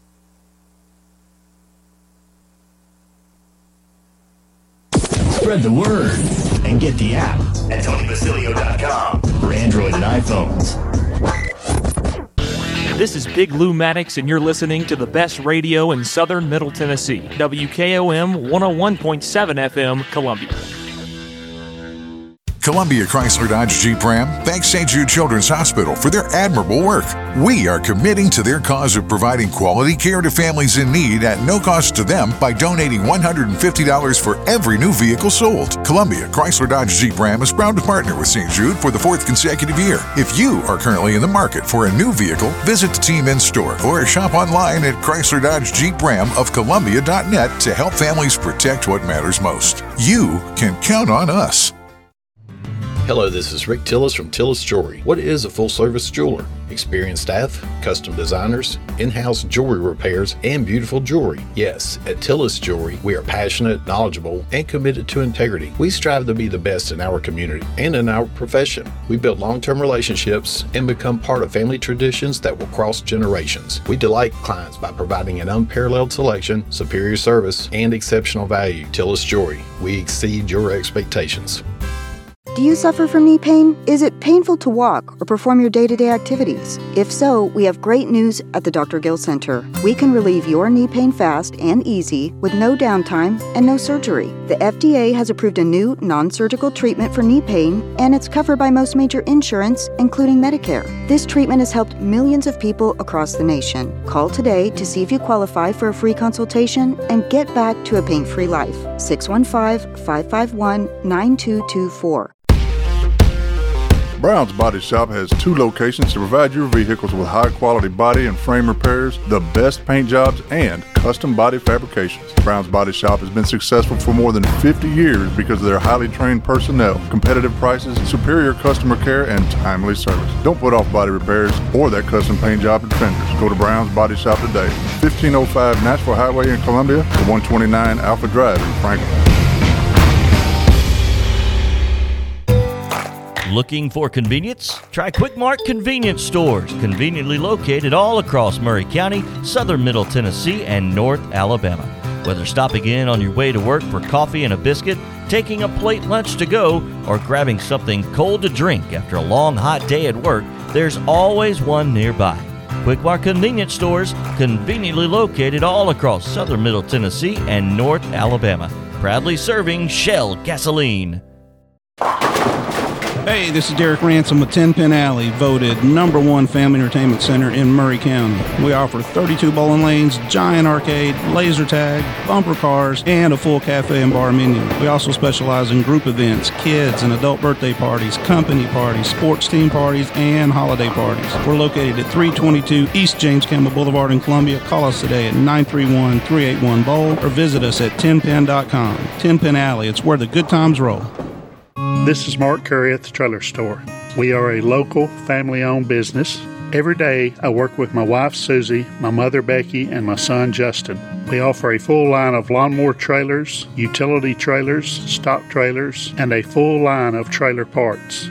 We also offer service. Come see us at 1021 New Lewisburg Highway. Call us at 931 381 2795. That's 931 381 2795.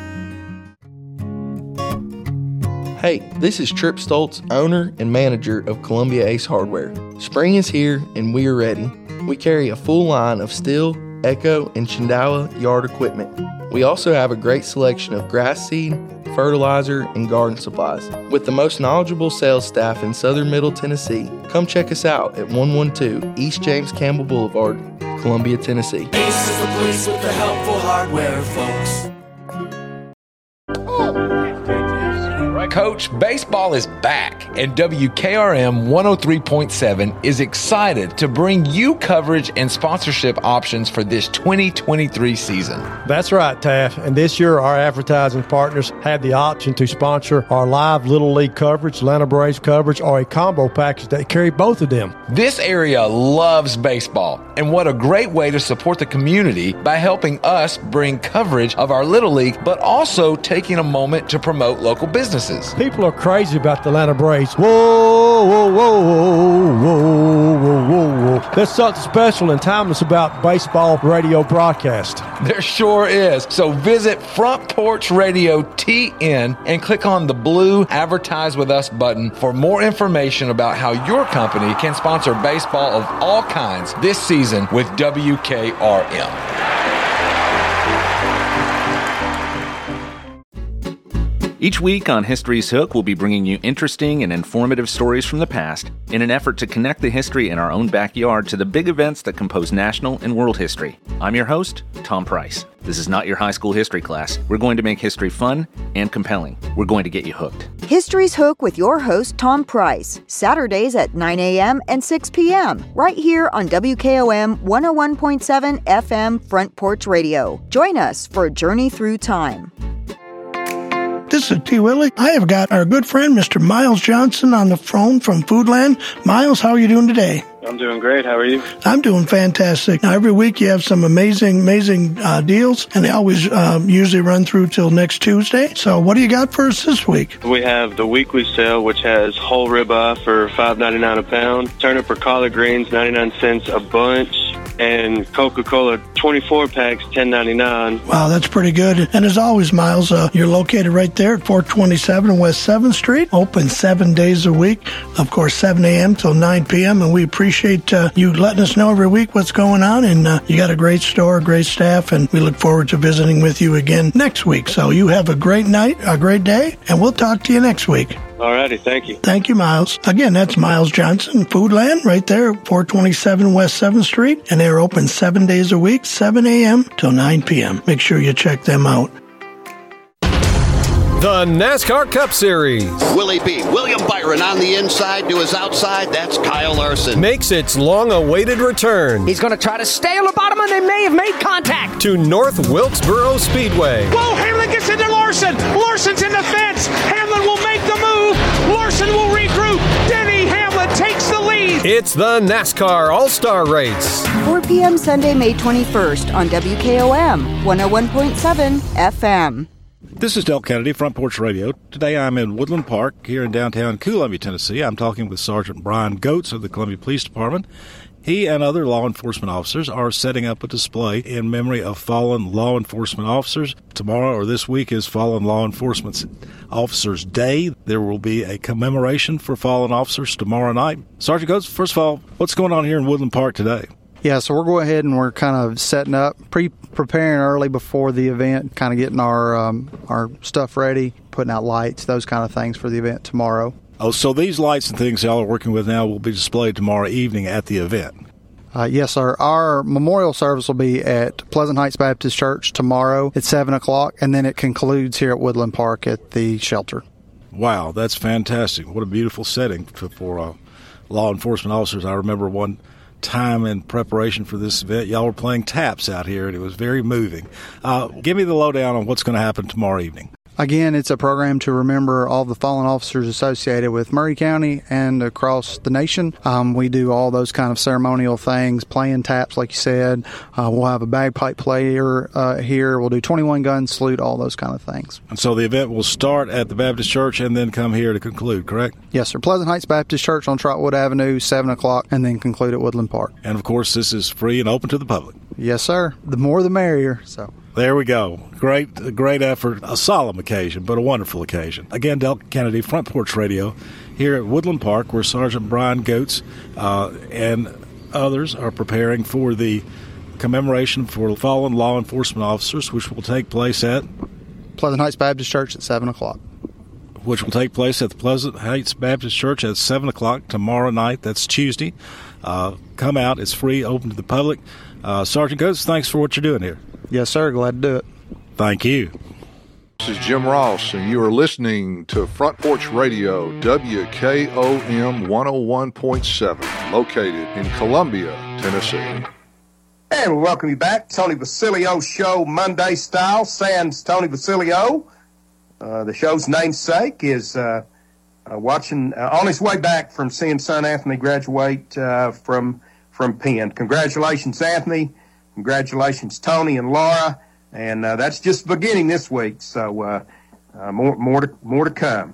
865-200-5402. That will get you on the TLD Logistics Tennessee Baseball Extra Innings featuring Evan Russell.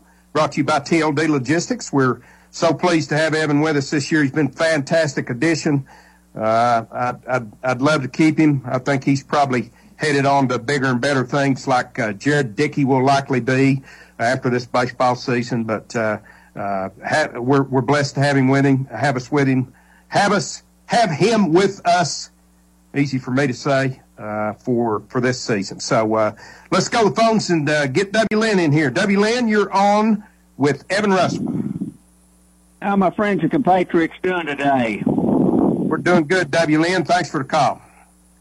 I would like to encourage everybody to uh, go out tomorrow night if they can to the Belmont game because they're going to have some senior uh, festivities, senior night uh, deal, and these guys deserve uh, one more home game with uh, a lot of people there cheering them on. And uh, was that important to you, Evan, that uh, they had senior night festivities?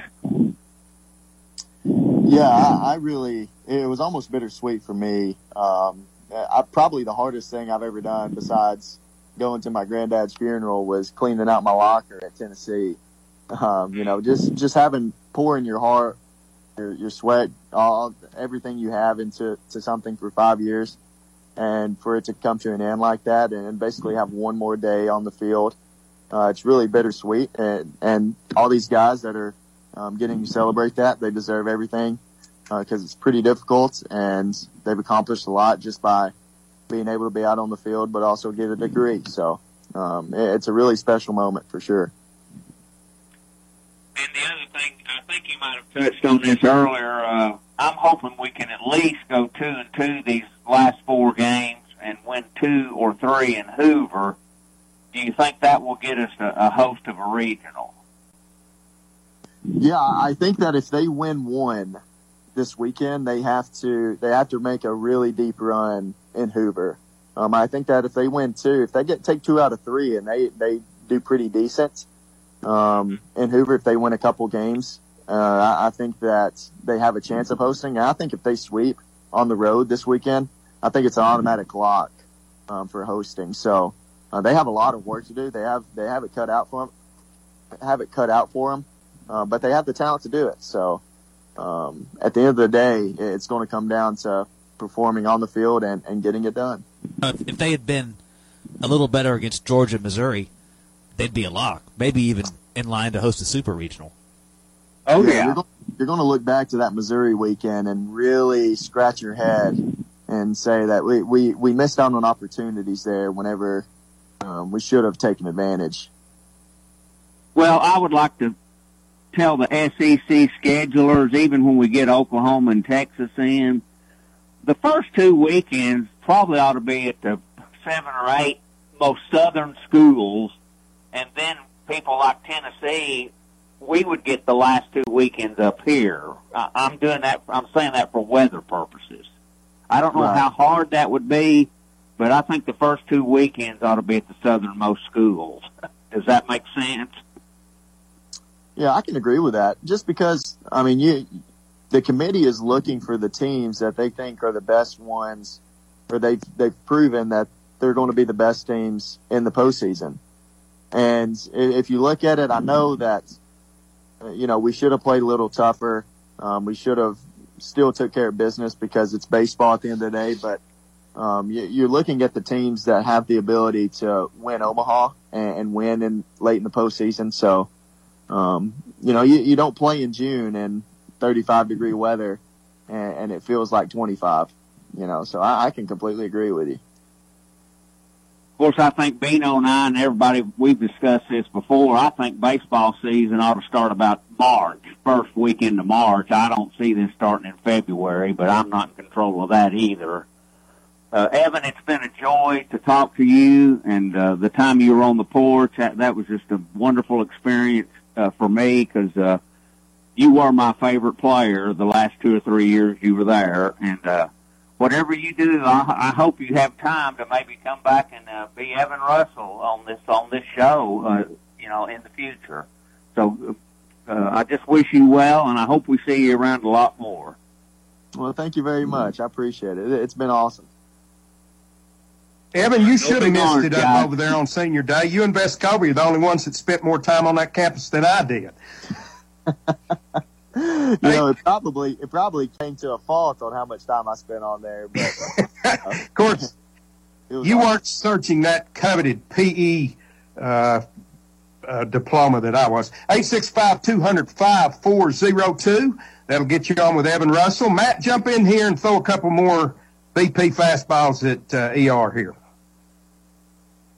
Yeah, just going back to the stuff about the umpires. Um, and I, I do think all that, that chirping does, doesn't help Tennessee at all. Um, but I, I also think a lot of that probably comes, you know, players are just kind of following the lead of the coaches with, with Vitello and Frank kind of being a little hot. But Evan, can you just kind of go through what, what a Frank Anderson mound visit's like? Because it seems like at times he takes mound visits just so he can get a word or two in with an umpire and he comes out there and he doesn't even talk to the pitcher he just kind of talks to all you guys. But what, what's a Frank Anderson, like a typical mound visit like for him? Man, I, have probably heard no telling how much from Frank, Frank Anderson on a mound visit that my past year playing. Um, yeah, like you said, he doesn't really say much to the pitchers. Um, there's been times where he hasn't said anything to anyone. He just went out there just to talk to the umpire and to talk about a rule and talk about how how wrong the umpire was. And you know, um, I, I, don't know how much how much beneficial that had on the team, but it, it was it was quite comical for the people listening. Um, but I, I, think that his strategy was to go out there and um, to basically make it make it seem like th- there were other people around the pitcher. Um, for example, he, he wouldn't go out there and be like, "Hey, man, you you need to throw strikes. You need to get on your backside more. You need to make an adjustment with your release point." He would never do that.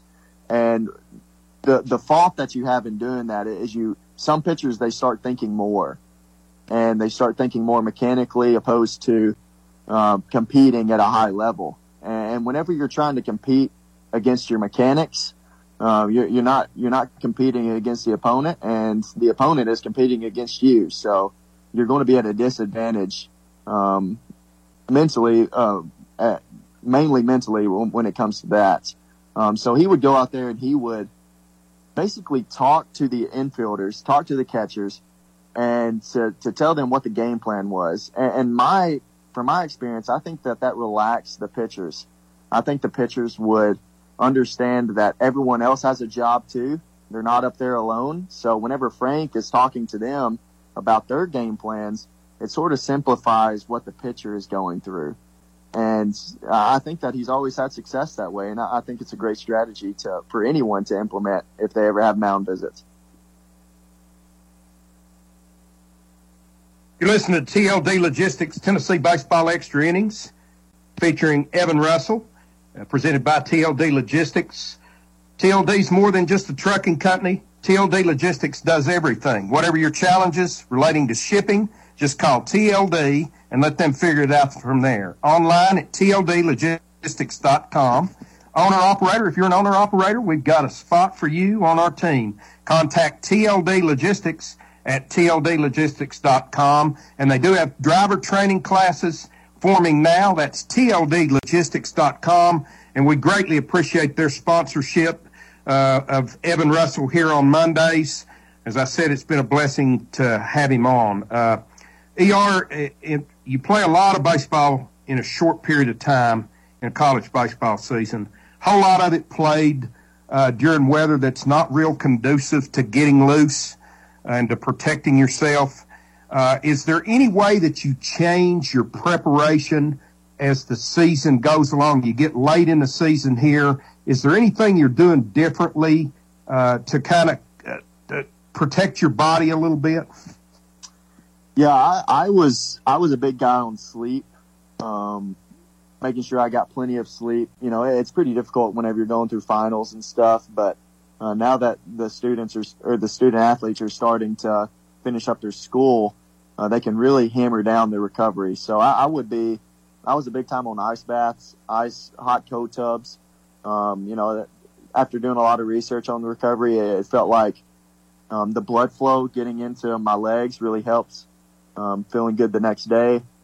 Um, but a substantial amount of sleep is really a big factor, and if you don't get enough of it, uh, it, it could really start, you know, to to have a wear and tear on your body, especially throughout a tough season like this. Hey, Evan, I'm kind of big on when guys are struggling a little bit that you find a way to kind of help them through that. and I'm, I'm probably being overly critical here, but yesterday uh, with with Halvorsen, uh, he had thrown really well, uh, and I felt like they could have got him. Uh, and I, I know I'm I'm being a Monday morning quarterback here, but I, I felt like that he had done enough. And in that situation, I felt like maybe they could have got him out just a little bit earlier where he didn't give up that final home run and he'd have a little better feeling going forward. Now, you know more about the resiliency of this pitching staff. Is that going to matter at all to Halvorsen, uh, or or would would you have taken him out a little bit earlier? Yeah, I probably, you know, it's like you said, it's easier to say it now um, than it was in the moment. I, I think that I, I think Frank and, and Tony uh, they, do a great job of trying to figure out who to to bring in. Um, I, I think that you know there, there's no better people to do it. They've always done it pretty well, in my opinion. Um, but I would have probably tried to get him out in that moment, just because the fact that he did throw so well, um, and we did have plenty of arms in the bullpen. But um, I, I'm I'm a firm believer that that pitchers they're super talented, but you, you have to almost um, boost their confidence to keep them up. Um, and you know that sounds crazy, but you you have six days in between how many you're you're throwing. You have six days to basically either have good thoughts or either have bad thoughts. And you know the natural human brain is to always have negative thoughts, no matter you know how good you are. So, um, you know now he's probably going to have six days of um, just thinking about that last home run he gave up, and, and you know, anytime that there's extra added anxiety for an athlete, um, that can be stressful with their bodies. It can be stressful on their arm. Um, so, you know, if they could have found a way to get him out, that that definitely would have been beneficial. I, I, I will say this. I, I think the hardest thing to do from a management baseball standpoint is determine when to take a guy out or when to extend him. I think that's the most difficult decision that's made in baseball. And it's the easiest thing to kind of second guess and criticize. Uh, but uh, I, I, said earlier in the show, uh, I'll never question who they use uh, because I don't have. I, I mean, I, I, don't have the knowledge to determine that. They they know better about who's ready, who's not, who's hurt, who's not. I'll never question that, but I'll also never give up my right to question how long they use them or how they use them because that's just really a big part of the fun of being a baseball fan. yeah, I mean, and everyone, you know, everyone's entitled to an opinion, you know, um, and, and, who's to say that who's would, would be correct? Um, that's the that's the thing that makes it so difficult is that we'll never know. Um, but you know, it is nice to have the amount of options that they do have. You know, I, I that's that's my biggest that's my biggest fear or, or biggest drawback with uh, going to robo umps is I just think that takes part of the game away for a fan to stand there and holler at the umpire the whole time. I mean, that's just that's part of it, right? Yeah, you always got to have somebody else to blame, man. It, it, can never be us. It can never be our fault, you know. you know, I I can't holler at R two D two down there and tell him punch a hole in that mask. He's missing a good game or anything like that. Matt, what you got? Just you know, obviously Blake Burke's kind of just been struggling here recently and, and really just an SEC play overall. How, how do you just kind of knowing him and knowing the coaches, how, how do they approach him, you know, kind of in practice or, or in the cages to, to try to get him out of this funk? Because I, I see a lot of parallels kind of with, with Jordan Beck last year. He just kind of, like, he was the only guy who didn't have like a career year. Um, and they you know, just kind of left him in, in, the same spot in the lineup and obviously di- different circumstances. But um, just how do you think the coaches are, are approaching Burke and trying to get him, keep his confidence and keep him, you know, ready to go? Because all it takes is one swing for him to be right back, you know, hitting like he had, like, like we all know he's capable of. Yeah, I think that first, I think mechanically he's got to get back to his direction being middle of the field. Um, I, I said earlier that, you know, he probably tries a little too much to place the ball whenever they do the shift at times, um, trying to get easy hits. But, um, it, even if he is a professional hitter and he's a really good hitter, really talented, it's still difficult whenever someone's throwing mid 90s to direct the ball where you want it to go. Um, because he gets in practice, and whenever you get in practice, you, your approach is usually to hit the middle of the field or to be on time with the baseball consistently. Uh, you never really work on trying to hit a little easy ground ball to the opposite field. So um, that could be an instance where he's getting in the game, seeing an easy hit, and trying to do that even though he never practices, and it makes it difficult. Um, another thing is he is in a very tough situation coming off of a household name season that he had last year. Um, you know, hitting 14 home runs and less than 100 at bats. Basically, the entire country knows about him. Um, they do scouting reports on him at a high level. Pitchers, pitchers, and pitching coaches are treating him differently than I ever even experienced, um, just because he's so talented and he's got so much um, potential that you know no one wants to let Blake Burke beat them. And he's batting in the middle of the order. Um, he's usually got runners on base. He's got a lot of pressure and he, he's probably putting pre- a lot of pressure on himself. So um, he, he's coming he's coming off of that big freshman season, and it's made it very difficult on him. But I think it's going to really help him in the long run because now he's going to have to get into the off season and really focus on how these pitchers are pitching him and make the adjustments for you know the season coming up. 865 200 5402. Got about eight minutes left in the show. Let's get Freddie in here. Hello, Freddie. What you say, man? Hey, Freddie. I uh, really enjoying the talk today, uh, Evan.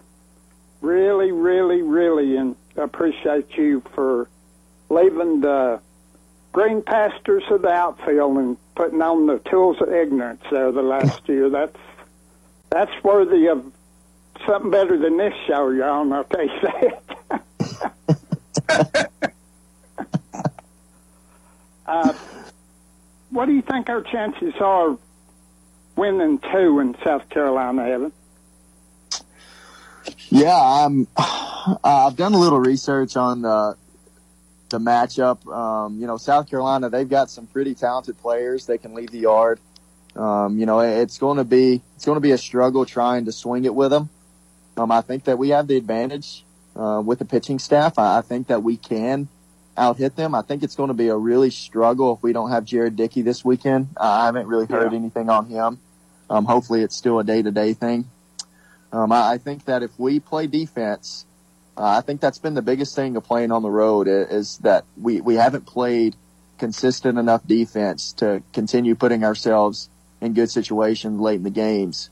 Um, and, and South Carolina has the firepower to really expose us if we give them multiple chances. So um, I, I think that if we, you know, pitch to contact, but also play at a high level defensively, I think that we have a chance to go in there and, and shake some feathers up from the Gamecocks for sure.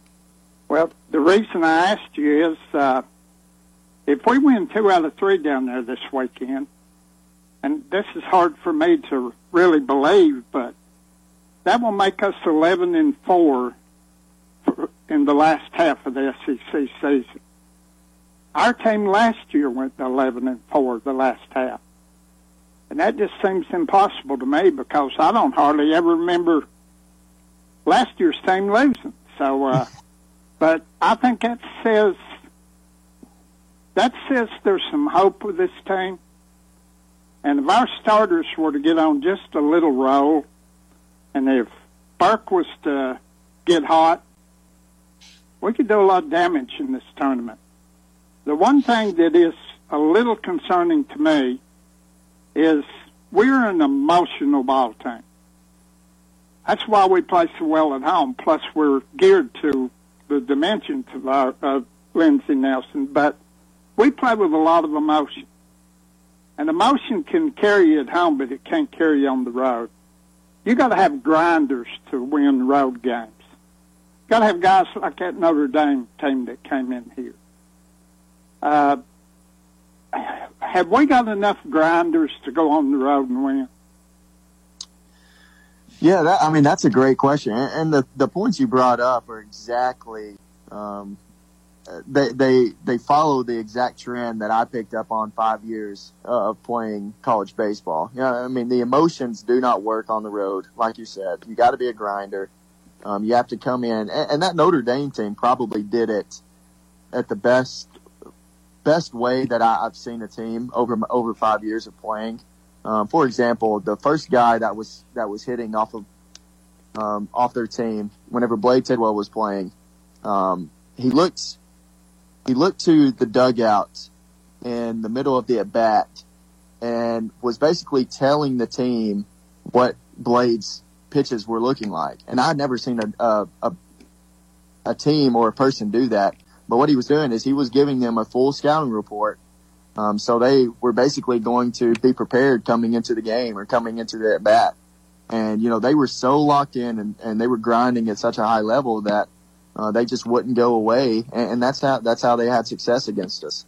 Um, now, do you have to be, you have to do all that to be a grinding team and win on the road? No. Um, I, I think that they have the tools to do it. I think that they can do it. Um, but they have to prove it. They have to prove it to themselves and they have to prove it without being emotional, like you said. If they if they try to be emotional, and if they try to fight the umpires in any way, then then they're not they're not going to be playing at the highest level that they can. And if you're not doing that on the road, then you're not going to win. Well, I, um, one thing for Burke, I, the shift has hurt him a little bit this year. I'd, I'd like to see the shift go away in college ball, just like in uh, MLB. But guys, I really appreciate all of you. This is I'm a baseball fan. It don't get no better than what y'all are doing. Thank you. Thank you. Thank you, Freddie. Really appreciate the call. Uh, Evan, I don't know if you have a brother or not, but if you do, don't ever let him call in and publicly evaluate the, the show. 865 205. Well, we're not going to take another caller. We just got a couple minutes left. Uh, Evan, just uh, throw out the last pitch for us today. And as usual, we, we, we can't thank you enough for your time. Yeah, I mean, I appreciate y'all letting me get on another week. Um, you know, you, you keep allowing me to do it, so apparently it's not going too bad. Um, but right, I, I think that I think that we have a really good opportunity um, at late in the season. You know, I, I was kind of hesitant middle of the the SEC play um, based on you know how they were going to do, and um, it, it was it was almost like that bandwagon was was getting a little light. But um, you know, the the main key is getting in the tournament and having a chance. Now we're just playing with house money. If they can find a way to host, that's only going to you know build them up throughout the rest of the year, rest of the postseason. But they do have a chance of, of winning the national championship, and that's all you can ask for. Folks, we appreciate all the callers and all the listeners. Thanks to TLD Logistics uh, for making it possible for uh, uh, Evan to be on here with us each Monday. Thanks to Matt Dixon, Brian Hartman. Congratulations to all the graduates out there.